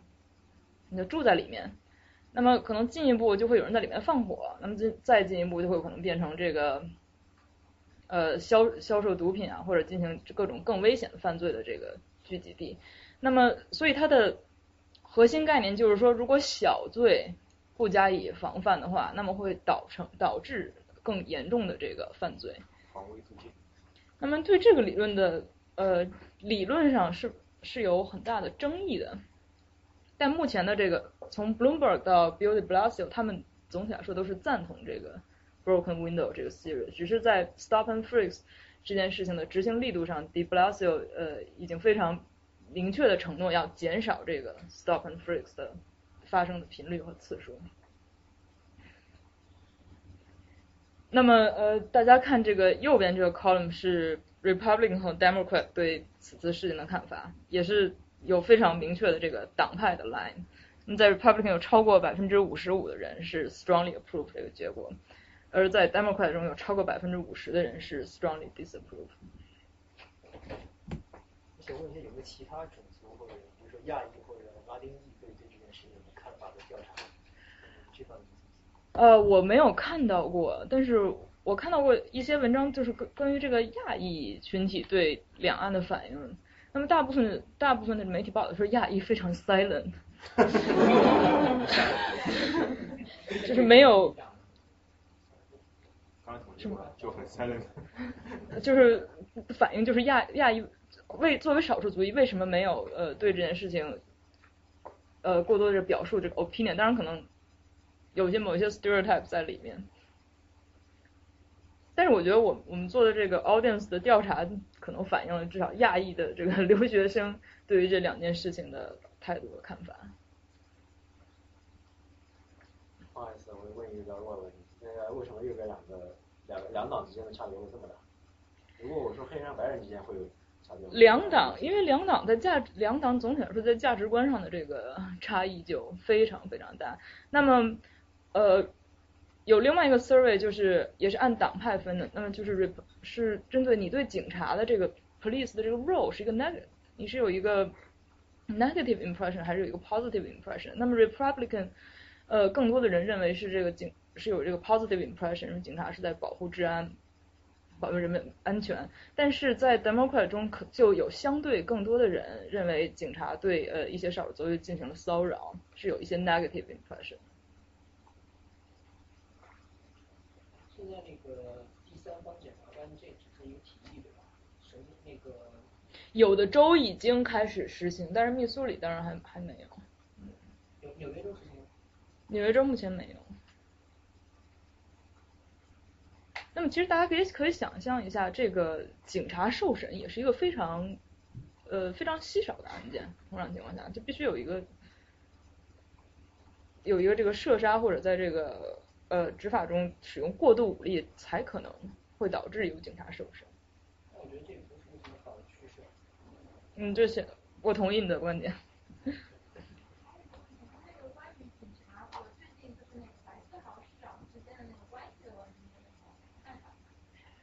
好，这呃，我们刚才讲了一点这个 broken window theory 和这个 stop and freeze。那么呃，Bloomberg 当政的时候。Bloomberg 是非常 pro stop and freeze 的，嗯，所以那么 stop and freeze 在这个 Bloomberg 当政几年，在我来查一下数据，在纽约市发生的这个呃概率呢是逐年上升。那么在2002年是有9万七千次 stop and freeze 在纽约市，那其中是百分之呃十七。百分之十七，呃，最后导致了任何的这个罚款或者呃 conviction，就是 criminal charge criminal conviction。那么到二零零八年的时候，这个数字由这个九万七千，呃，一直涨到了五十万，这是一个几倍的增长，就说明这个手段被警察更呃频繁的使用。那么到二零一一年的时候，这个数字达到了接近六十九万。那么面对这个逐年成倍增长这个 stop and freeze 呃次数，呃也是曾经出过出现过非常大规模的抗议游行的。那么白思豪之所以呃可以选上市长，他的一个竞选的 campaign 的时候，一个非常重要的承诺就是要减少 stop and frisk。那么当然在他当政之后，他确实是减少了，确实是这个 NYPD stop and frisk 的这个频率确实是这个数字确实是有下降的。那么，其实任何想对警方进行整治，或者说规范化警方一些行为的这个呃的 politician 都会受到很大的一个挑战。那么，因为很容易大家都说你是哦 against police，你这个 disregard public safety，所以对警方整治一向以来是非常困难的一件事情，并且很有可能就是不讨好的。这个数字上升和犯罪率下降有正相关性吗？这是一个非常好的问题。呃，其实呃，我看到了很多的这个报道，呃，他们有一个我觉得呃，因为这是一个 correlation，其实是没有一个 causal relationship，对吧？那么在加拿大，其在这个近呃十多年，将近二十年来，犯罪率也是大规模的下降的，但是加拿大并没有呃 stop and freeze 的数字上升，所以你很难犯罪率的这个下降的原因，你很难完全归咎到是什么造成的。嗯，问题就是你刚才说那个，比如 Republican 更多的是偏向于警察。然后 Democrat 其实更多的不偏不偏的警察，那有没有可能就在警察构成中就是共和党人更多呀？就是共和党的政治信仰？呃，我的理解是，就是警察，因为它是一个属于 work 稍微嗯 middle class higher working class 这样的一个这样的一个群体，那么。可能在某些州这样的群体中，Republican 会占多，但是我我没有具体的数据来说明这个问题。我上次在一个呃北海讨论群里面有一个妈妈在讲说，我不愿意我的孩子去当警察，这是他妈妈的一个普遍的心理，说当警察的风险太高，这个死亡率这么高。那从另一个角度讲的话，他又问了一个问题，就是我在想私下问的话，有多少人在纽约在 Bronx 被黑人抢劫过？如果有抢劫过过后的，有什么感受？是的，呃，我认为就是首先，警察确实是一个非常非常危险的职呃职业，我认为这件事情是不置可否的。那么也是因因此我们因此这个民众一般总体的对警察的是一个比较尊敬的这样一个态度，就总体的总体的这个态度。同时，我们也给警察在执法中非常大的 latitude，就什么时候可以使用怎样的 force。呃，你的第二个问题，呃。在 Bronx 有多少人被抢劫过？呃，我在 Boston 的时候，Boston 还有一个 Bronx 一个校园，有段时间几乎每天早上都收到 email 说我们学校的学生被啊被抢了，被手机被抢，人人被抓伤。嗯。我那段时间听了我都很烦躁，我说幸好我没有在 Bronx 校园学上课，我说我哪个朋友。这个前两天听到一个 Bronx 被几个警察被那个就就就是去我们学校 Boston 一个旁边中餐馆被打劫。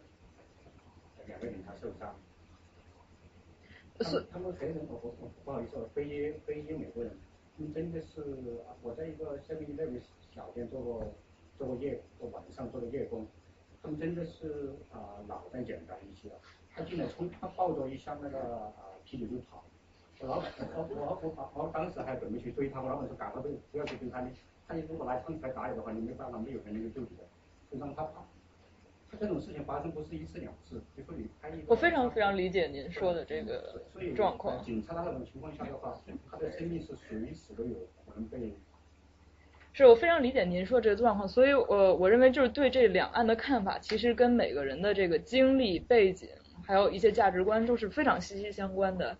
那么呃，还有一个我想指出的问题，就是在两岸中，警察都使用了这个致命性的。Deadly force，致命性的武力，而这两案被抓，这两两个受害人被抓捕的原因，却不是一个说对公众产生了多大的这个危险的原因。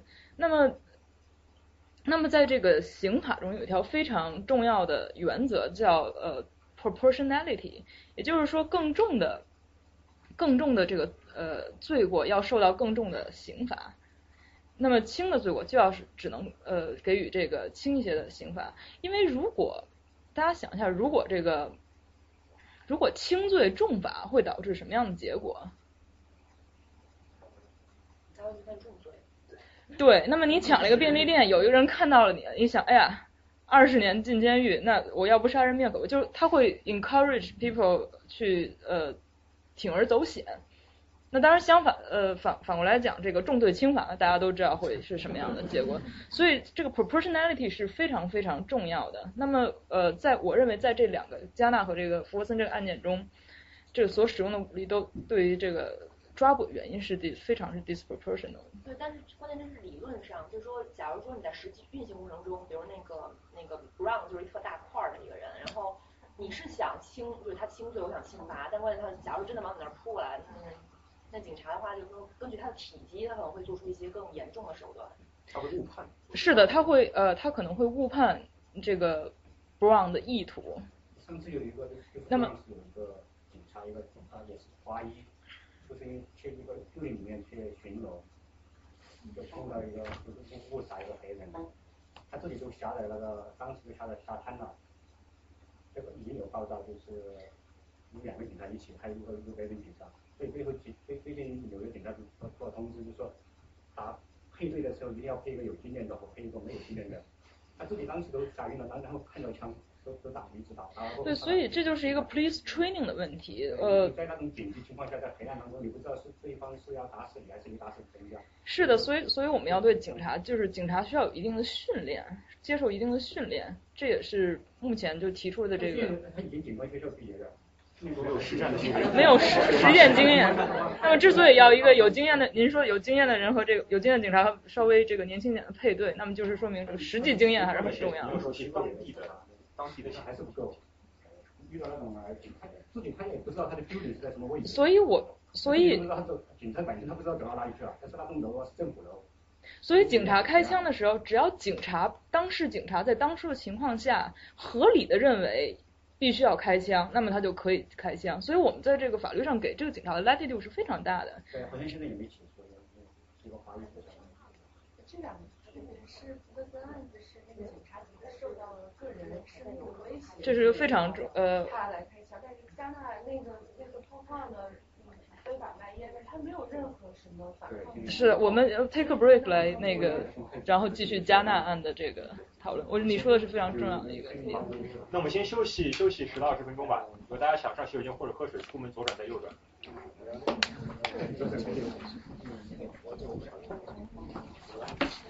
觉得是我们最多的。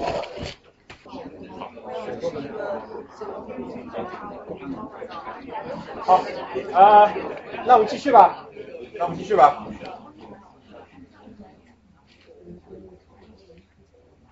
那么我们现在就进入这个加纳案。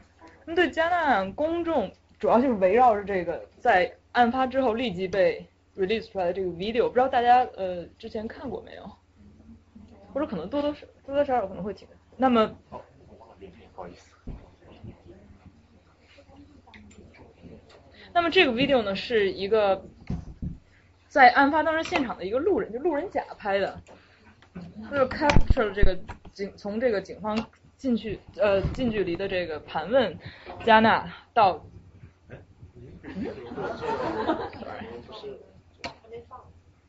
是不是其他 video 的背景？其实它本来里面塞了点。我觉得是因为右边那个里面有碟吧。哦。哦，有碟啊。右边那个，右边那个上上面那个。欢迎赵 DJ。哦，哦，知道，知道。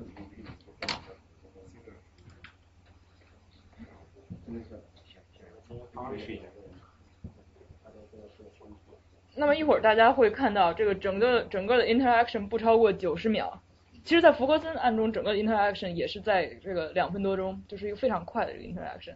那么，呃，内容比较暴力，请这个 桌桌式的时候请酌情。这是一个路人录下来。对，这是路人录下来，然后放到网上，立即点击率暴增，然后引发了无数抗议的这个 video。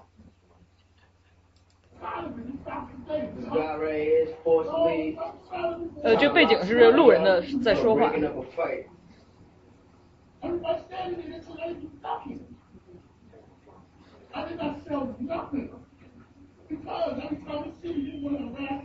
you are stopping from fulfilling a monumental business officer.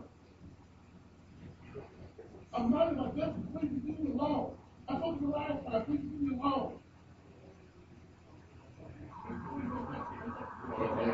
Don't touch me. Don't touch me.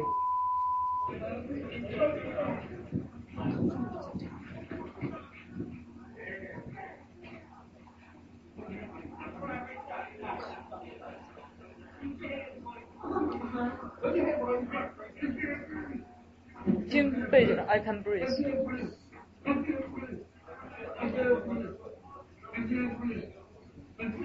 要注意到有压头压。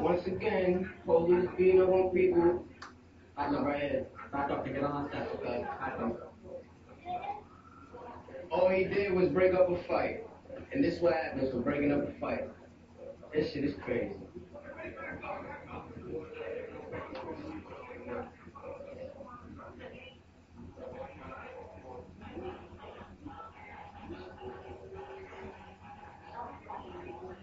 Can read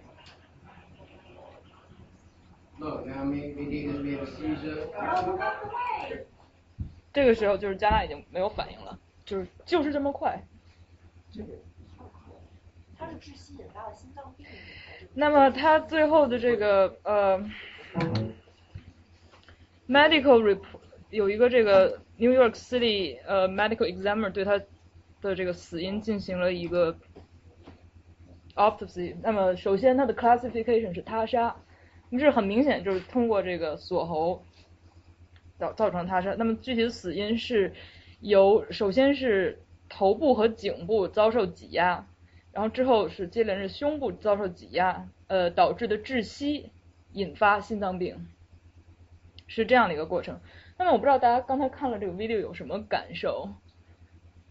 我的感受是非常震惊，因为我觉得好像戛纳本身没有先做身体上的接触，是简单一些。是的，呃，非常重要。我觉得这就是暴力执法，那就是暴力，草菅人命。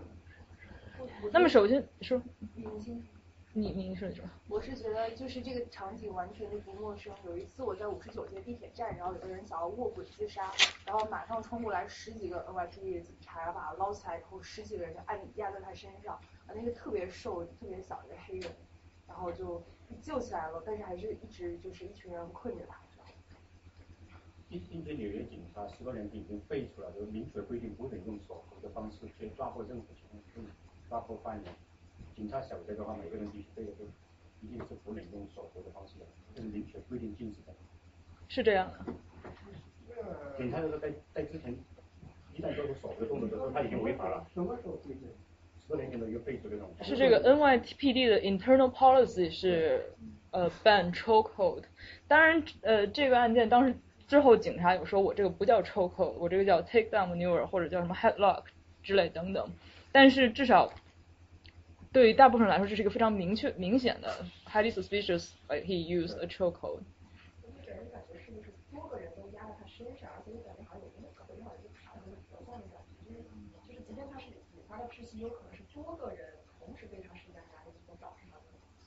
嗯哼。我觉得这个不简单是这死一个人，根本警察这个执法过程本身做法是有问题，就根本不应该这样干。是的，我非常同意。那么大家也看到了，这个加纳他在路边上，他和警察有一个这个言语上的冲突。那么不知道大家仔细听了没有？他在说什么？他要说什么？I didn't steal anything. Like don't bother me, leave me alone. 这些。他说不要再骚扰我，好像他。对，因为他之前因为在大街上贩卖这个非法贩卖香烟，曾经被抓过一次。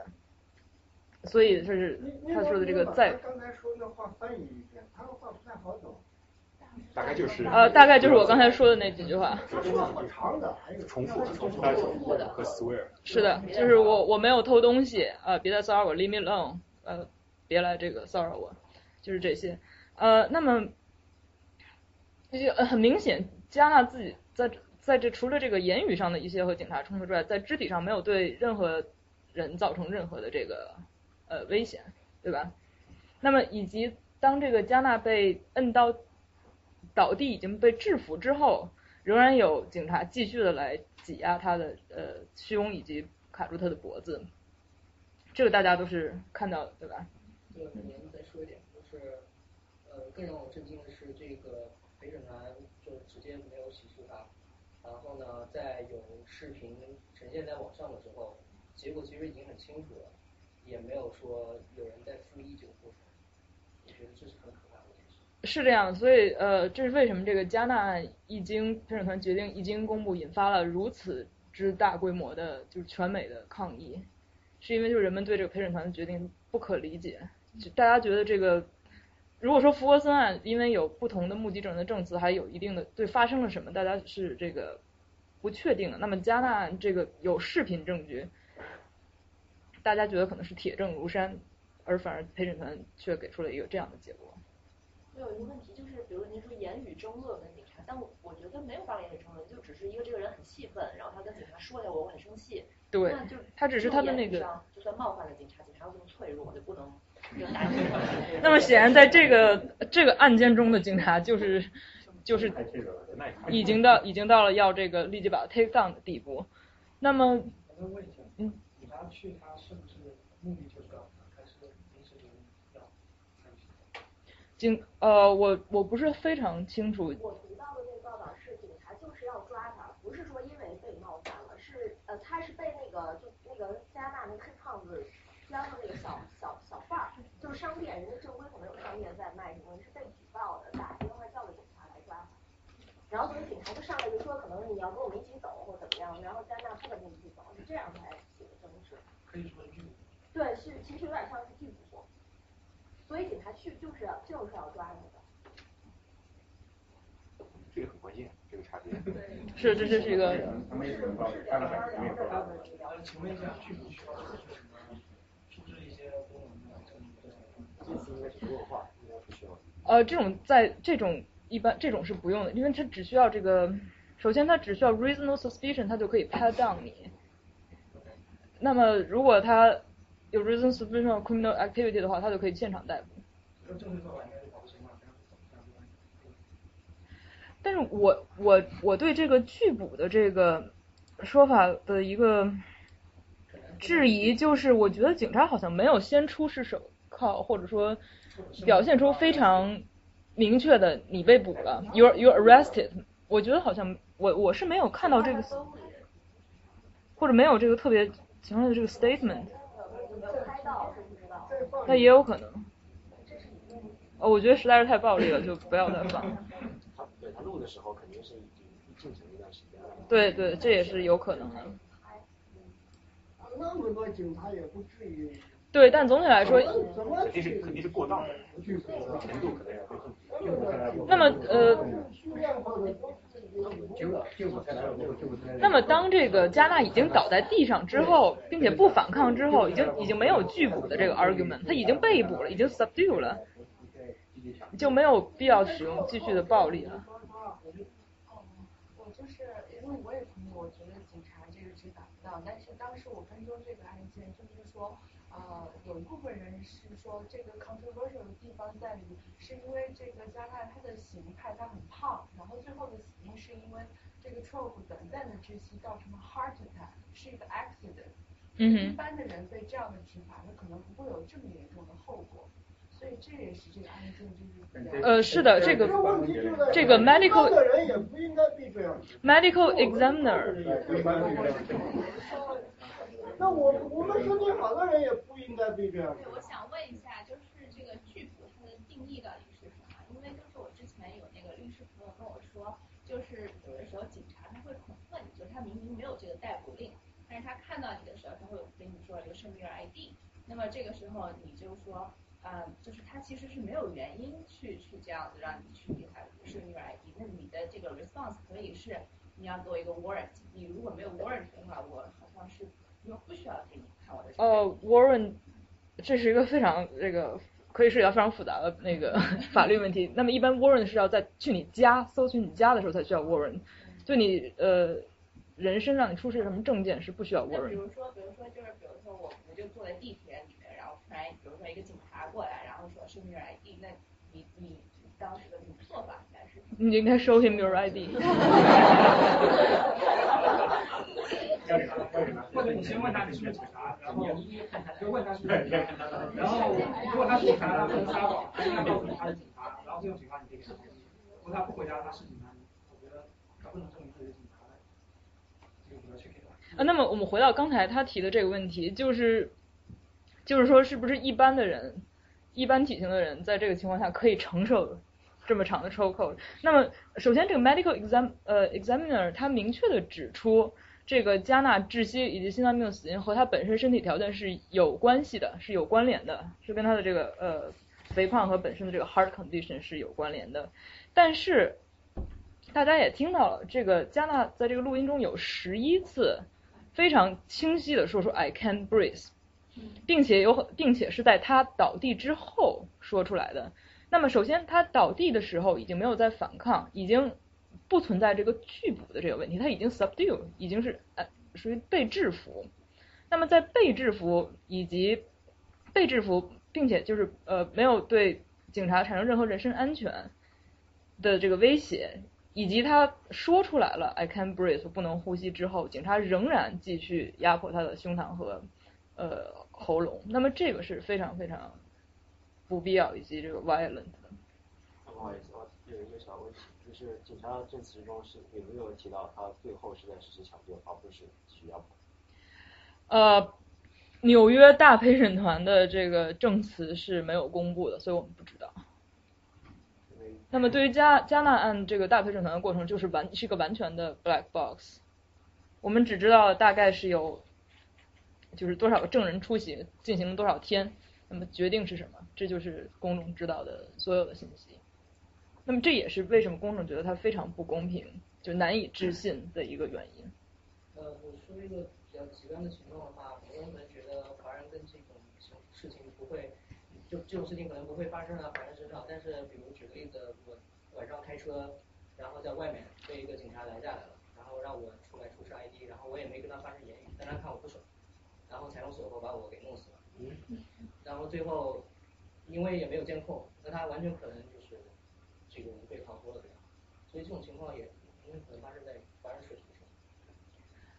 呃，什么样的事情都有可能发生在任何人的身上，只是说这个可能性以及就是 ridiculous 的程度的问题。不是前不久一个华人老头不是被警察好像不是对，哦过马路对。过马路呢，过哦，被警察打了是不是？被警察打得很厉害的，后来警察没责任。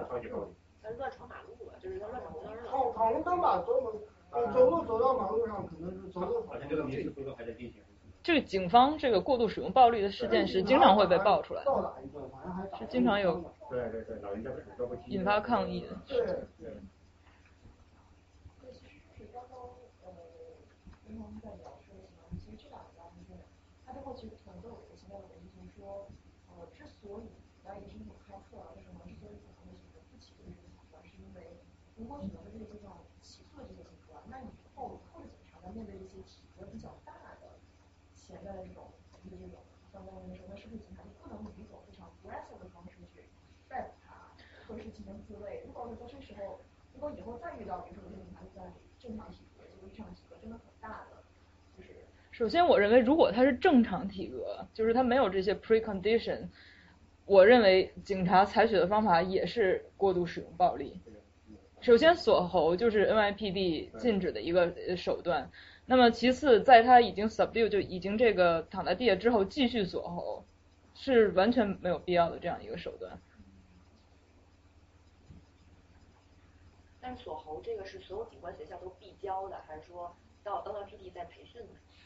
啊，这是你不能使用的手段，锁喉。怎么会教呢？他会，他呃呃，警官学校教的手段的名字叫 take down maneuver，是和锁喉是不一样。锁喉有一个非常明确的定义，就是它卡住了脖子，呃，阻止了这个气管里面的这个呼吸流动。那么在这个案件中有一个有一个争议，就是这个警察使用的这个 technique 到底构不构成锁喉？但目前来说，至少从这个 video 上来看，呃，大部分人都认为它是构成锁喉的，所以我们认为这，但是具体是不是锁喉，这是一个给小陪审团的问题，这个问题不会被 present 给大陪审团。那么，虽然我们不知道小呃大陪审团具体讨论了什么，但我我们是知道呃他们会他们被问了哪两个问题。那么第一个问题就是和福森案中相同，就是警方是否犯有他杀罪。那么这个问题的答案非常容易，就是是的，因为锁喉导致呃对方窒息死亡。而饱受争议的又是这个第二个问题，就是他呃使用他使用的这个一系列抓捕的这个动作是不是必要的？那么具体 stand 具体的这个 standard 就是 necessary，呃 reasonable and necessary to effectuate the arrest。那么在此之后的分析，那么因为这个过呃因为这个大陪审团工作工这个过程没有被公布，所以我们不知道的。所以我现在可能想请大家来呃帮我们分析一下，你们觉得这个警官的手段是是不是这个 reasonable and necessary？仅从视频显然是过当的。那那可以绊他，把他绊倒了，其实也放倒了。而他们从人数上也明显有优势。这个他的问题是问这一个警官是吗？还是说这一群？是当事的警官在当时的情况下的举动是否合理及其必要？那一群警官就是那些警官所有。呃，这个大陪审团指控的对象只是那一个警官。所以就是说，对，就是锁喉的那个锁喉的那个警官，嗯。那么这戛纳他以前有过暴力记录吗？我呃我没有看到他有任何暴力行为记录，但当然他确实是有非法销售过香烟这这。对，非法销售香烟是，但是如果他没有暴力记录的话，那么这个又增加了这个不正当性，这个行为不正当。但警察没办法临时去查他的记录。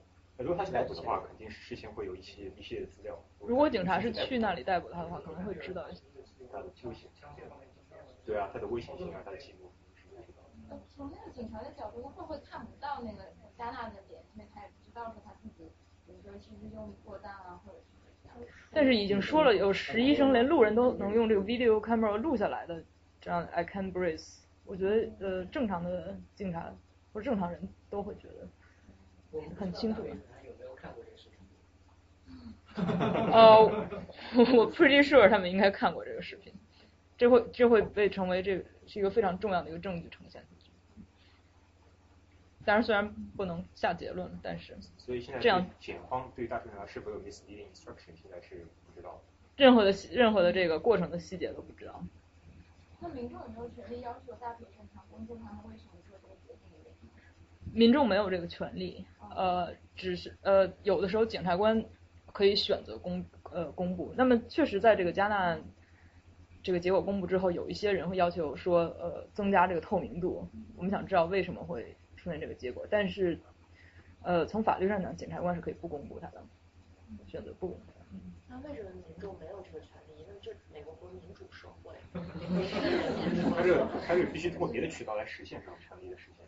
是的，这是一个法律制度的改变。如果你要公布的话，你要修改法律啊。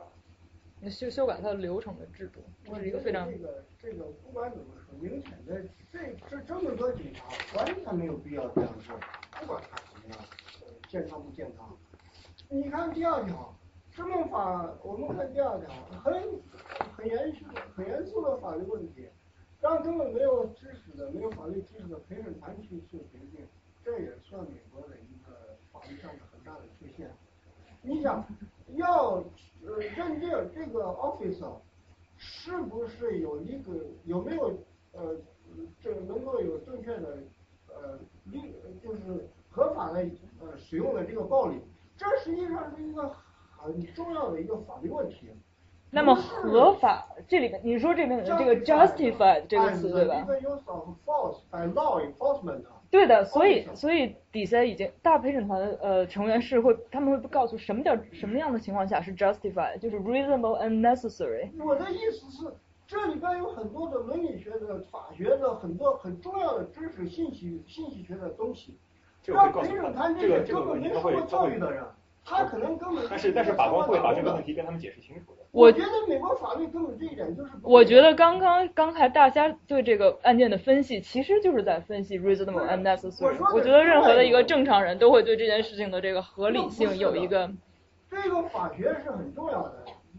这呃，对这个 reasonable and necessary 的判定完全不需要任何的法律背景，只需要有 common sense。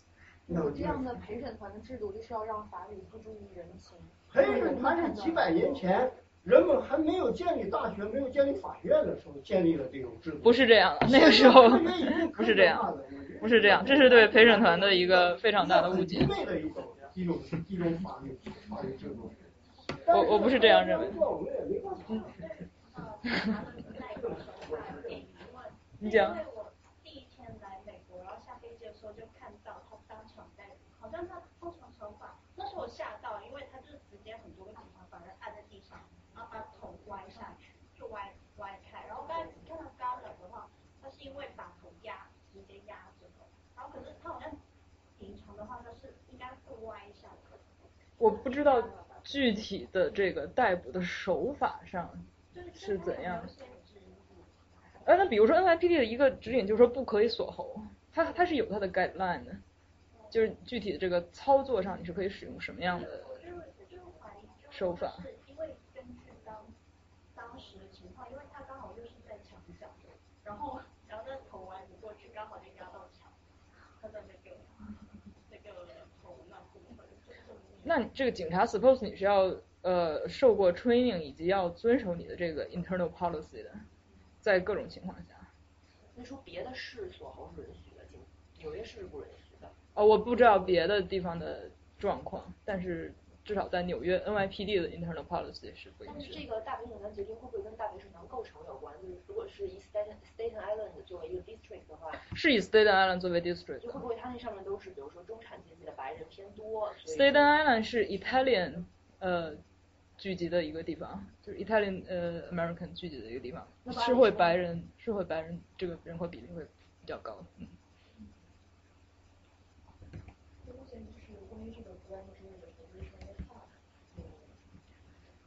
呃，是有公布的，但是呃我今天没有仔细查，是以白人居多的，嗯。会有多生孩子。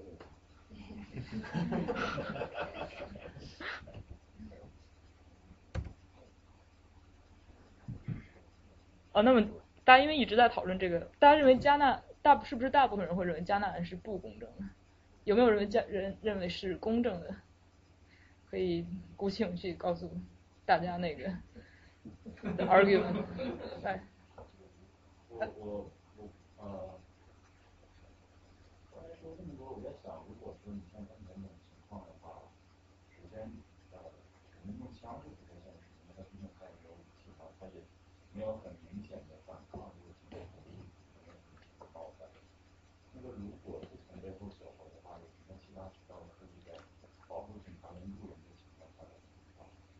我只要 take down，只要制服就可以了吧？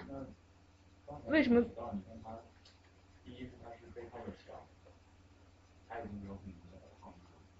他没有背靠墙，因为警察从后头跳上去搂着他脖子。对，那个是那个转身转回来的。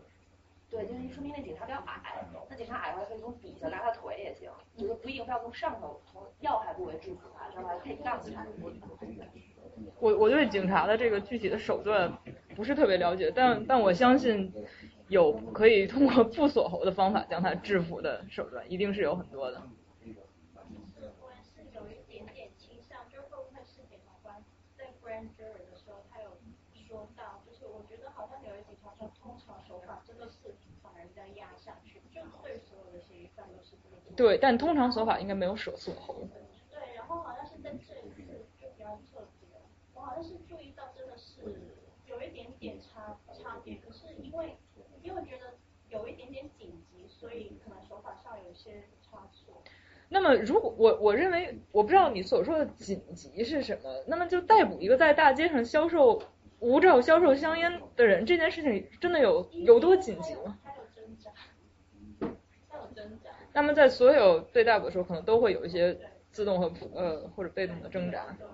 但本身加纳在大街上销售香烟，这这没有对任何任何人的人身安全造成危险，他不是一个 dangerous person。就是想要逮捕他的时候，他在挣扎，后可能对警察会有一些威胁，就是可能警察会这样判断。我同意，但是我认为程度不至于说要锁，至于锁喉把他掐死。当然，我觉得锁喉可能是事态发展，然后就有一点点手法上的差错，就失手。如果既然锁喉是明确被 NYPD 禁止的一条法务上的规定的话，那说明大陪审团可能根本就不知道这是被禁止的。如果它是被禁止仍被使用，那肯定就是 unreasonable 或者是 unnecessary。那么我们不知道具体大陪审团员发，就是大陪审团的审议过程中发生了什么。但是，首先呃，锁喉是被禁止的。但是 internal policy 就是 violate internal policy，只是说 strongly favor in favor of unreasonable，而不是一个 conclusive。你明白我的意思吗？就是说违反了内部的规定，并不是说等于 unreasonable，只是说 strongly in favor of 警察 suggestive 主要的原因，警察不 unreasonable 知。道有人录像。这是警察不知道有人录像，他知道不该锁锁喉，但是呢，他不知道有人录像。没人录像。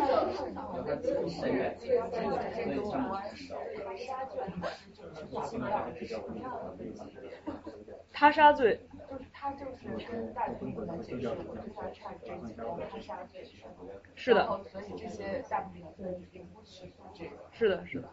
那如果他是是操作不当的话，那所以他所受的最严重的处罚会是过失杀人。如果如果他是呃操作不当比较严重，就过失杀人顶多嗯。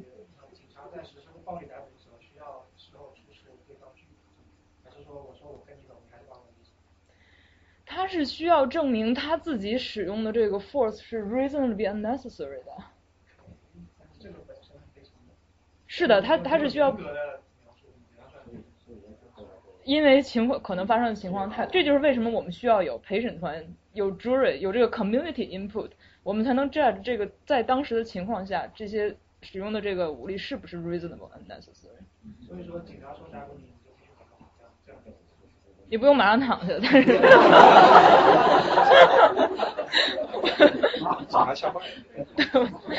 但是你你至少要做出这个呃配合的这个表示。哎，还有一个问题就是关于那个 reasonable 的那个判断，就比如说像是我学心理学的嘛，然后就是如果从心理学角度上来讲，比如说对黑人会有一种 stereo stereotype，就会觉得他可能下一步可能就会拔枪，然后下一步他就可能会有一些很暴力的举动。这些绝对不是你的 legal justification。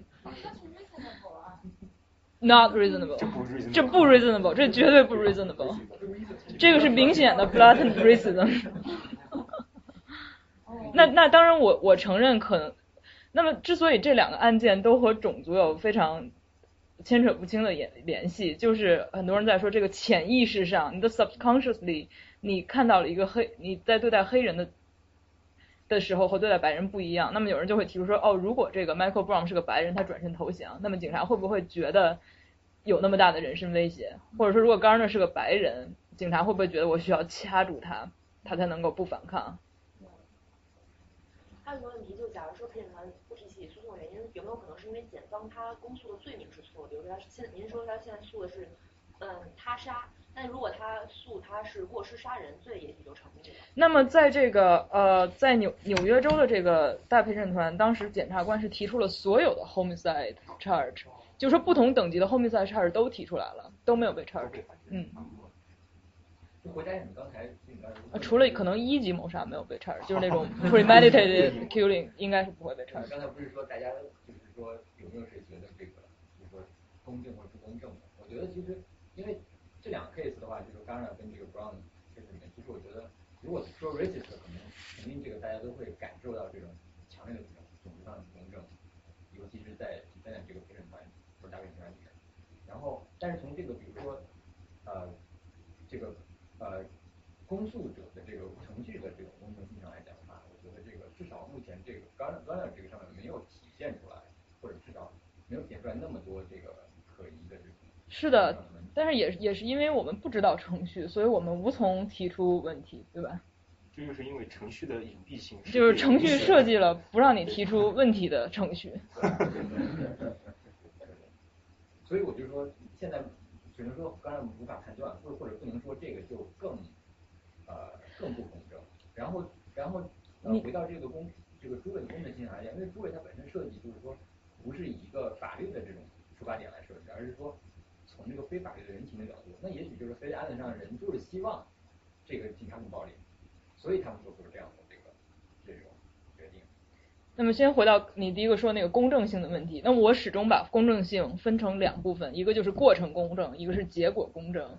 那么我认为福格森案是过程不公正，以至于无法无法判断结果是否公正。那么加纳案，呃，因为这个过程是隐蔽的，所以无法判成过程是不是过程的公正性，但是结果的公正性，因为有这个 video 的存在，大部分人认为它是不公正的。对。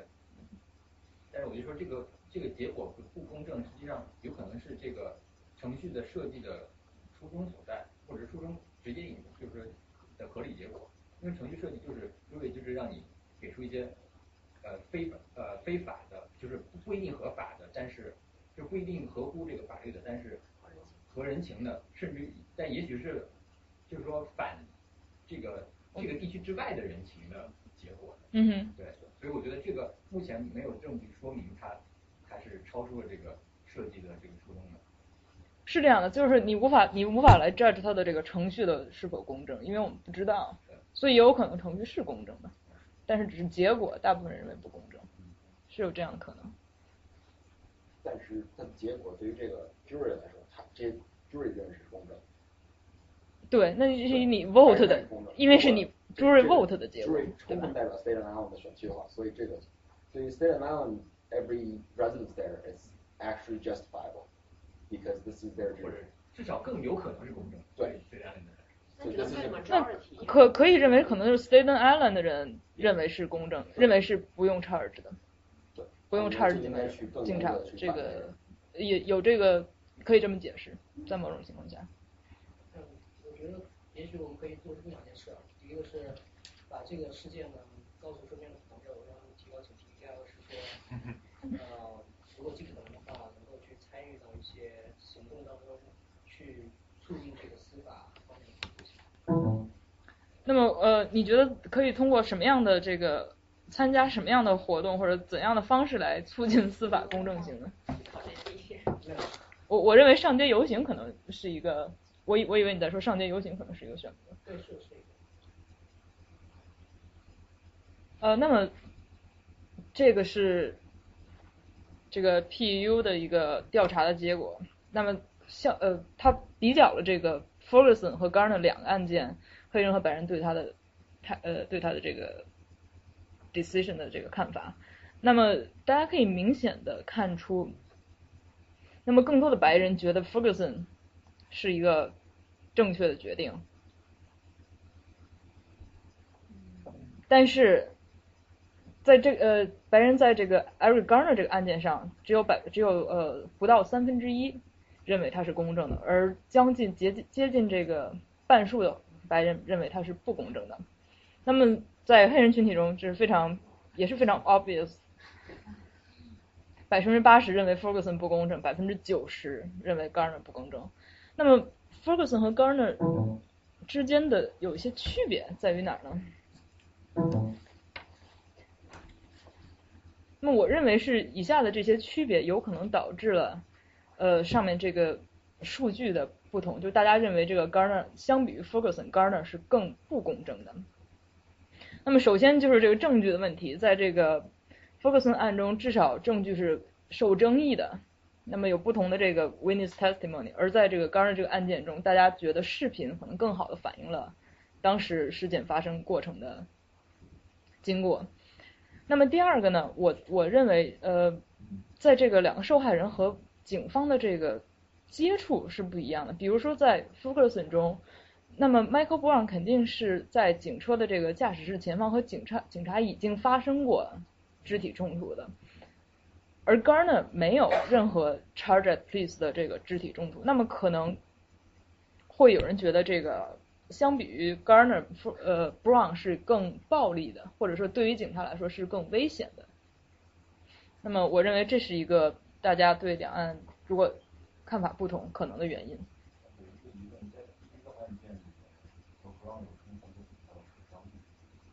他的脸上有一些这个，好像是有有肿了的这样一个，有那么一块。当时有一个照片，就是呃，Darren Darren Wilson，但是没有没有任何超出这个的伤。嗯。那么在呃大陪审团决议公布之后呢，DOJ Department of Justice 联邦的这个机构直接介入。那么联邦对每一个在案的警察以及当地的警署都发出了调查。那么首先他对当事警察的调查，那么这两个调查都是基于这个民权法下的调查。那么民权法下的调查和这个呃，这个 federal 的 investigation 和 state investigation 有什么不同呢？只有 state 能够 investigate 是否有 homicide，就有没有他杀案被犯，而而联邦只能说我有在这两个过程中有没有违违反民权法，这两个的就算有违法，最后的这个严重程度和 sentencing 是差的是非常非常大的。那么首先，呃，对在对这个警察个人的调查中。那么需要证需要证明这个这个警察认为呃，如果你想要判这个警察有罪违反了民权法，那么你那么你需要证明他当时不合理的认为呃受害者对他造成了威胁。首先，这个 unreasonable 是一个很大是一个呃需要有很多证据来 support 的这么一点。那么第二个也是。一个相的相对比较 challenging 的一点，就是说你要证明这个警察是 willfully deprive victim of his constitutional right，就是你要证明他是故意的，而不是一个意外。他的那个 mental state 是要达到最高的一级，就是 willfulness，而不是说他不小心过失，是 negligent、reckless、reckless 之类。那么呃，对警察调查目前正在进行之中。那么对地区警署。也呃，DOJ 也进行了调查。那么对警署的调查，就是呃，此警署的警察是否在执法中有 routinely 进进行了有这个 pattern of 呃 discriminatory 呃 policing。那么这个调查也是一般会进进行比较长的时间，因为他要调查在过去一段时间之内这个本警署所有警察的这个执法情况中。是否有这个 pattern of discrimination？那么曾经呢就有发生过联邦调查地方政府呃地方警局，最后得出的结论就是这个地方警局过度执法，且在执法中有这个 racial discrimination，然后介入地方警局，然后整顿它，就相当于一个 federal takeover。这种情况也是发生过的，而且最近一次发生是在这个几个月前呃几个月前。在 Cleveland，那么 Cleveland 警局其实是也是一个臭名昭著的警局。那么除了 Ferguson 和 Garner 案，最近还经常上报纸一个呃警方过度使用暴力的一个案件，就是不知道大家听到没有？一个十二岁的小男孩在街心公园玩手枪的时候，被警车过来警车警察在三秒钟之内打死。也是，这就是 Cleveland Police Bureau。是假手枪，并且这个警察呢是在呃接到报案之后赶发现场，但是报案的当报案的人当时两次向警察强调，有可能是假枪，有可能是假枪。那么我们可以看，这是这是一个非常夸张的事件。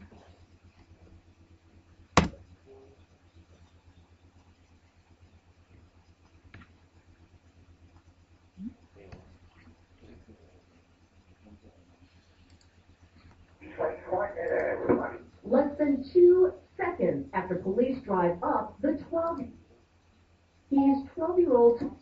The surveillance video shows a boy walking near a playground. He's 12 year old Tamir right, and he's playing with a toy, an airsoft gun that from a distance can look like a real gun. A bystander calls 911. There's a guy held a pistol, he's on somebody's face, he's like pointing at everyone. Less than two seconds after police drive up, the 12-year-old, again carrying a toy, is shot and killed at close range. The 26-year-old police officer who shot him, Timothy Loman, had only recently been hired by the Cleveland Police. At his previous job at the Independence Police Department, Officer Loman's personnel records show he was in the process of being fired. His supervisor describing an emotional meltdown and behavior that shows a pattern of a lack of maturity, indiscretion, and not following instructions. But the Cleveland police never asked to see Woman's personnel record, a policy the department says has now changed. Tamir his death, the 那么就大家也听到后面说的，这个警察在之前在另外一个地方当警察的时候是被 fire 掉，因为 personnel record 说是完全不不可当警察，并且还有一句我不知道在这里说没说，是说呃这个人即便经受经过了训练也是不可能达到警警察当警察的标准的。他在这个突发事件中会反应过激以及不听指示。那么就是这样一个人被 Cleveland Police hire 之后，做出了这个对十二岁这个小男孩的这个 shooting。嗯，这个小男孩同样是个黑人。对。是白人。嗯。最后他怎么？目前在呃，因为这件事情刚刚发生，还在这个调查和审讯中。那么，再给大家举一个 Cleveland Police 以往的事件。那么，那么这个事件呢，是由这个呃，在高速公路上追击一一辆超速的车引起的。那么被追击的这两个这个黑两个黑人夫妇，除了超速，没有做出任何别的事情。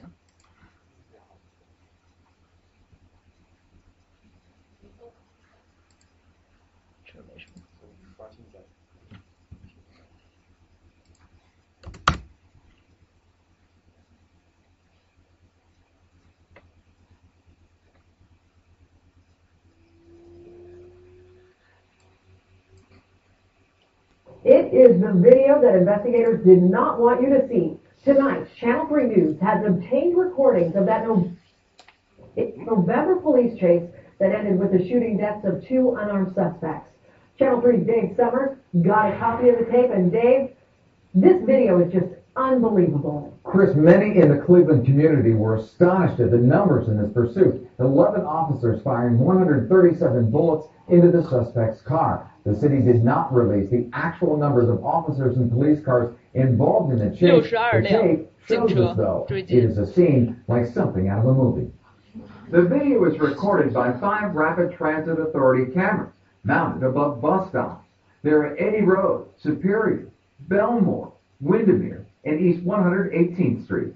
Suspects, passenger Melissa Williams and driver Timothy Russell, led the chase. Moments from now, both would be shot more than 20 times each in the head and chest by 11 officers. The pursuing police were undercover vice detectives and street patrols. Sometimes the pursuit went at a high rate of speed beyond the posted limit, but it's not clear from the tapes exactly how fast. It wound through narrow neighborhood streets, weaving through sometimes dense traffic.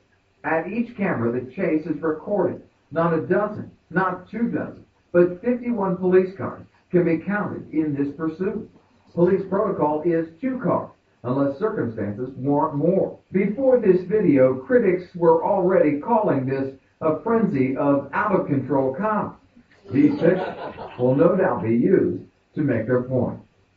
And it takes 那么最后呢，这 to obtain through a source very close to the 那么最后呢，这两个人是被困到一个角落里的时候被射杀的，就一百三一百三十七枪， 其中还有一个警察跳到了他们的车上往下打。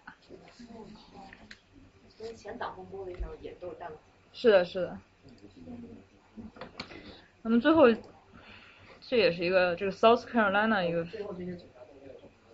呃，在刚才这个案件中，现在目前只是进行这个 administrative charges，有六十二个警察受到了 administrative charges，呃，刑事起诉还是在进行中。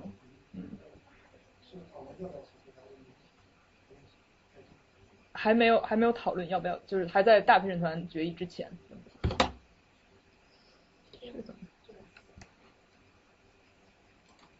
And for driving without a seatbelt, asking for his license.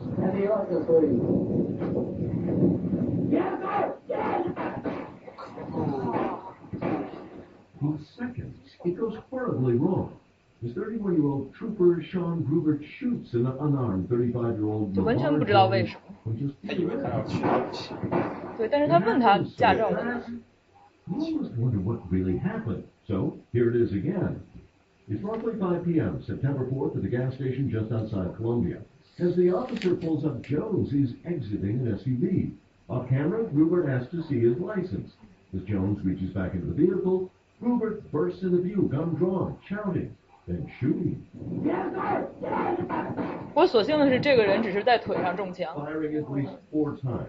Once, even as a now shot, Jones staggers backwards, hands raised.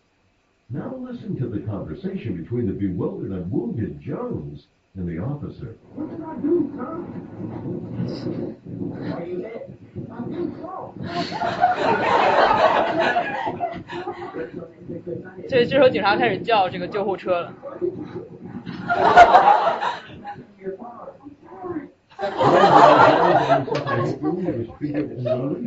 Meanwhile, Friday, Grubert was fired and now 这就完全不可理解的这个警我到底是该趴这？这我现在运动我是该趴最快还是赶开发情绪？对，这是很多黑人都会提出来的这样一个问题，就是我不知道警察到底是保护我，还是说有可能会对我进行造成人身伤害。那么在两岸引起了这个重大的争议之后，怎样怎样来改善这个问题呢？有一个提法就是要使用这个 body camera。那么现在联邦也正在，联邦政府也正在拨款帮助这个各地方各 state 的警局要这个呃来购买这个设备，并且并且训练警察就正确的使用它们。那么另外一个呢，就是我们刚才讲的，要在警察被起诉的时候要有一个 special prosecutor，保持他这个过程的 independence。那么另外呢，就是呃对警察的这个 training，以及我想在这个 Tamir Rice 的案件之后，还有是对这个呃。警察这当警察这个 personal record 一个更好的这个 investigation，在雇佣警察雇佣一个人当警察的时候，对他的背景进行更多的调查。呃，那么要说 root cause，我觉得是，这是一直以来这个美国社会都有的这个种族主义 stereotypes，以及对这个黑人的偏见。我觉得从刚才最后一个 video 可能非常明显的能够。看到这个警方在执法中对这个对黑人的这个 subconsciously 的这个呃害怕，比如说刚最后一个这个呃这个 driver 他在打开车门去拿驾照的时候就会被射击，警察就第一警察第一反应就是他在拿枪，而警察之前问他要了驾照，但还第一反应还是会说你是可能去拿枪的，那么就这种呃潜意识上的。这个第一第一反这个 judgment 很都很很多都是跟这个 racial stereotypes 是有非常大的关系的。那么当然，在这个福格森案呃发生之后，福格森地区发生了好几次的暴乱，大家可能从这个电视上也看到有好多的这个 building 被毁。那么在十二月二十号呢，呃，也有两位这个 NYPD 的警察在 Brooklyn by Side 巡逻的时候被。报复性的射杀，那么其中一位这个是华人警察，所以大家可能也关注的比较多一些。那么这都是目前在这个在这个美国社会上是呃产生 tension 的这样这样的一些 points。那么同时呢，警呃 police union 和这个纽约市长 De Blasio 也处于也处于中间有这个非常 strong tension 之中。那么主要的这个矛盾点就是我们刚才说到的这个呃 De Blasio。呃，想对警警局进行这个整治，tighten up，由此触动了的这个对警局，尤其这由此触动了这个 police union 的这个反感。那么最后我要和大家 share 一个，这是我这是我在这个华盛顿邮报上看到的 article，我觉得写的非常好。那么它是一个一对 elite black parents 写的。那么这呃，作者和他的老婆呢，都是常青藤本科，都是黑人，常青藤本科。然后一个是念过哈佛法学院，一个是念过一个就是另外的 Ivy League 的 MBA，都是非常有成就，属于这个上层社会的黑人，就 elite black communities。那么他们本以为他们自己的这个 elite upbringing，他们自己的条件能够使他们的孩子。免受到这个种族歧视的侵害，但是很快他们就发现不是这样，于是呢，他们逐渐就 come up 了一些 rules，来怎样来这个告诉他们孩子怎样避免和这个警方发生冲突。首先来看一下 dress code，颜色柔和，没有帽子的 sweatshirt，呃，裤子呢是要烫熨整齐，系好腰带。白色的，我我其实我我不知道这是这种是不是很可笑，还是或者很可悲，但我看到以后觉得还是它说明很多问题的。它 address 它之所以 come up 这些 rules，就是想 address 很多警方对于这个呃黑人的这个 stereotype，比如说有 hood 的，有 hood 穿什么样的人穿有 hood 的帽衫等等。Topside shoes，呃，就文艺小青年穿那种类似于船鞋。Conservative blazer，rap ties，rap ties，如果说起 rap tie，我正想起 Ralph Lauren 那种鞋呃斜线条的那个领带。那么 closely chopped hair，no sunglasses，never any sunglasses。那么第二条，下面是这个对行为的规定，在有警察或者 security personnel 附近，完全不许跑，除非非常明显你是在 exercise。那么呃，下面一条，你在车中一一定要有一个小的这个 tape recorder。那么当当你的车被警察停下来之后，一定要高举双手，并且有一个 friendly and non-questioning demeanor。那么 non-questioning demeanor，我就会想到，在这个加纳这个案件中，加纳和这个警察的交流可能是一个比较，并不是，并不是不不是一个非常 submissive 的 demeanor。那么一旦你没有一个非常这个 non-questioning misdemeanor，警察就可能会呃误解你的这个危险的程度。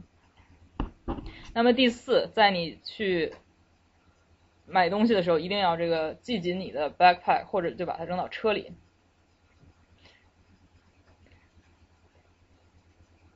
那么第五，买多小东西都不要忘记拿这个 receipt。呃，那么后面还有就，如果你和朋友一起出去玩，需要天黑了需要用计程车。Ask your white friend to haul you a cab，因为要不然的话你可能打不到车。我觉得这是一个非常非常呃 practical 的事情，就是真就是真的是会这样。那么还呃后面还有就是，比如说大家看第八，在这个太阳落山之后，不要在任何的 neighborhood 进行这个 pleasure walk，绝对不能拿任何 dark color metallic object，可能会被认为是这个 weapon 的。Non-illuminated flashlight 没有没有打开的手电也不行。第九，我认为也是非常这个 重要的一条，就是如果你要如果你必须穿一个 T 恤，那么显然就是就是他们家的孩子是很少在这个外面穿。我要给大家看一下这个这个他们呃作者他们家照片吧，就是非常呃。非常明显的看出是 upper class elite family。那么在你必须要穿衬衫的时候，这个衬衫的前面必须有一个 respected school 的这么一个 校名。那么这些呢，就是呃很多这个黑人家长在教自己孩子怎么和 police interaction 时候会提到的一些做法。可能大家也听过这个市长就白思豪。因为他的老婆是一个黑人，所以他的孩子是 mixed race。那么他也曾经说过，对自己的孩子，呃，要有非常 difficult conversation，要告诉他们，你必须要，这就是事实，你必须要注意什么。那么这个就是目前的美国社会的这个种族的现状。嗯，大家有什么对这两岸还有什么其他的问题或者想讨论的？有没有亚裔的？有没有亚洲人被击毙？我相信肯定有，但是只是说呃概率或者 statistically 概率上可能是很小的一个事件。有一个问题就是，好像我看有报道说，呃，警察如果伤了人或者呃杀了人之后，他们自己的内部上报系统也不是很完备，就有可能根本不报。我呃，我觉得如果。不报，如果是杀人伤人不报，可能是有点太夸张了。但是有的时候那种呃 stop and question, stop and freeze 被呃误报或者没有报，是倒是有可能。但是纽约警察、纽约警方，呃有很多都认为纽约警方他之所以要这个停呃 stop and freeze 停下来盘问人，是因为它有一定的这个 pressure，就跟开交通罚单一样，有一个这个业绩的有一个这个 quota 的需求。那么也从另外一个角另外一个方面促使了他们去更多的盘问，就是但我相信误报就是不报也是会呃出现的情况。呃，你刚才说那个这个两个案件都正在进行那个 civil rights 就是联邦民权案件那个那个调查，那你刚才也说这个的结果和一般的刑事案件的结果可能是宣判的那个就是那个刑罚吧，有的最后那判决结果可能是差很多的，那可能会是一个什么样的结果？是就是说是行政上的吗？比如说让他们撤职，就是再也不当警察，还是？也也有可能呃，有可能是有这个呃 sent 就是 crim 呃 prison time 的。曾经在新新奥尔良呃，在这个 Katrina 的时候，当时有警察有警察好像是因为射杀了，也也是因为射杀了这个两个人，最后遭到这个联邦的这个 civil rights charges 就判了七年，是是可能有 prison time 的，不一定是一个就是行政上的处罚。说这个就要求的那个条件很苛刻，是这样的。是这样，呃，首先这两个 charge，这个首先对 officer 这个 charge，他的因为你要证明这个 officer 是无是故意的，所以故意的是一个非常比较难证明的 high burden。但同时，呃，联邦可能会对联邦调查可能会对这个整个案件的这个 facts 有一个重新的一个调查，所以在这个重新取证、重新调查一些过程中，可能会发现其他的一些证据。就是我在这些事件当中，就是我经常在想，就是对比一下美国警察和中国警察，我就觉得美国虽然说是一个很讲人权的社会，但是对于警察来说，就从我的观察来看，警察执法没有像中国警察这么严，因为至少比如说中国警察。因为呃，首先不是所有中国警察都佩戴枪支，所以它有可能造成的这个伤害在程度上不如美国警察就佩戴枪支这这么严重。但至于在执法过程中有多 civil，我实在是我我觉得不好讲。我觉得美国警察就是给我的感觉至少是非常的冷酷和更倾向于呃。暴力，有时候我觉得城管也挺冷酷的，倾向于暴力。对对，我觉得整个的这个亚裔亚裔社区是其实是和这个 police altercation 的经历是一个比较少的这个我觉得。只有在 Times Square 那一块的警察可能比较有。其他警察不叫。其他警察，比如说你去问他什么问题啊，或者什么，他都是非常冷酷的回应，或者说是。就是我，我有次遇到，就是我去问警察最近的加油站在哪，有可能就是我转弯的时候没有特别符合那个交通规则，然后他就跟我说，你赶快从我眼前消失。这也要 看，我我我遇到警察还都挺友好的。我也 我也遇到过很友好的警察。这个个例，带我走而已。这我觉得和这个中中美警察的角角色不一样，美国警察他是一个政府雇员的一个。他是 employee，那中国警察我们一说警察，经常是一种他会接受意识形态教育训练。中国警察也是政府的，就是 employee 嘛。对，但是对民众来说，我们地方警察啊，人民公仆这种感觉。但美国的话，我们地方警察就是一个，他就是一个在执行某一层、某一个、某一个职务的一个。在美国，警察也是属于就是。人民 就是只是至少是为人民服务吧。我感觉中国警察是有那种牺牲的那种那种概念。我觉得首先一个就是中国中首先。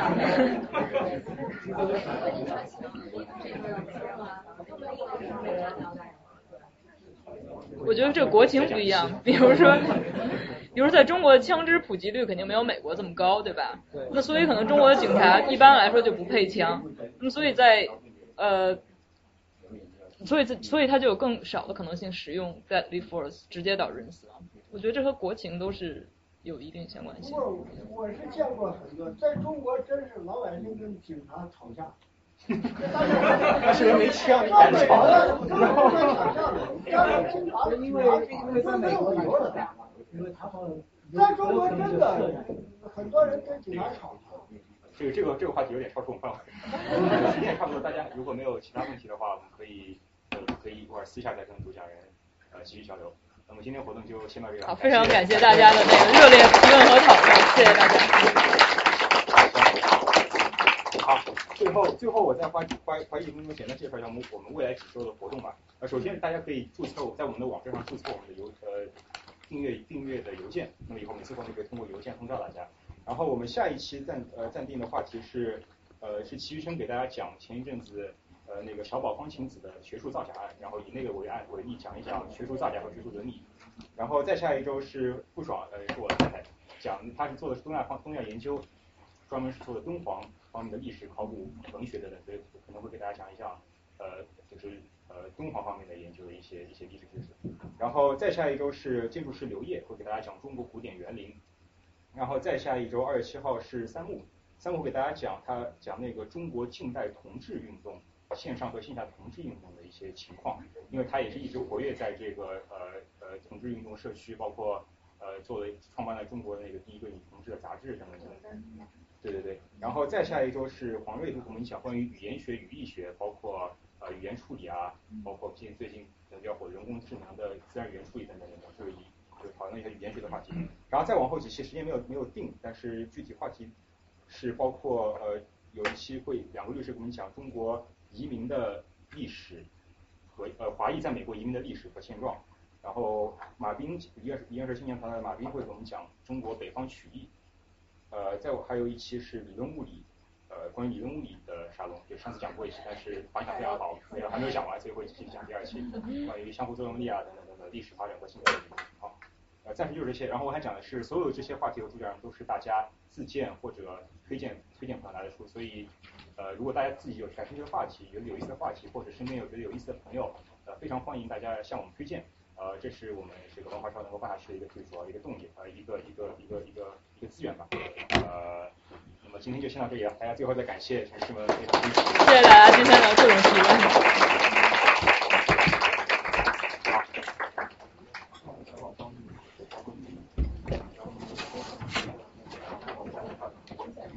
下下一周是那个造造假案是吧？对对对，那个齐医生给大家讲。赵总，赵总，哎，你打个招呼，我是肖瑜。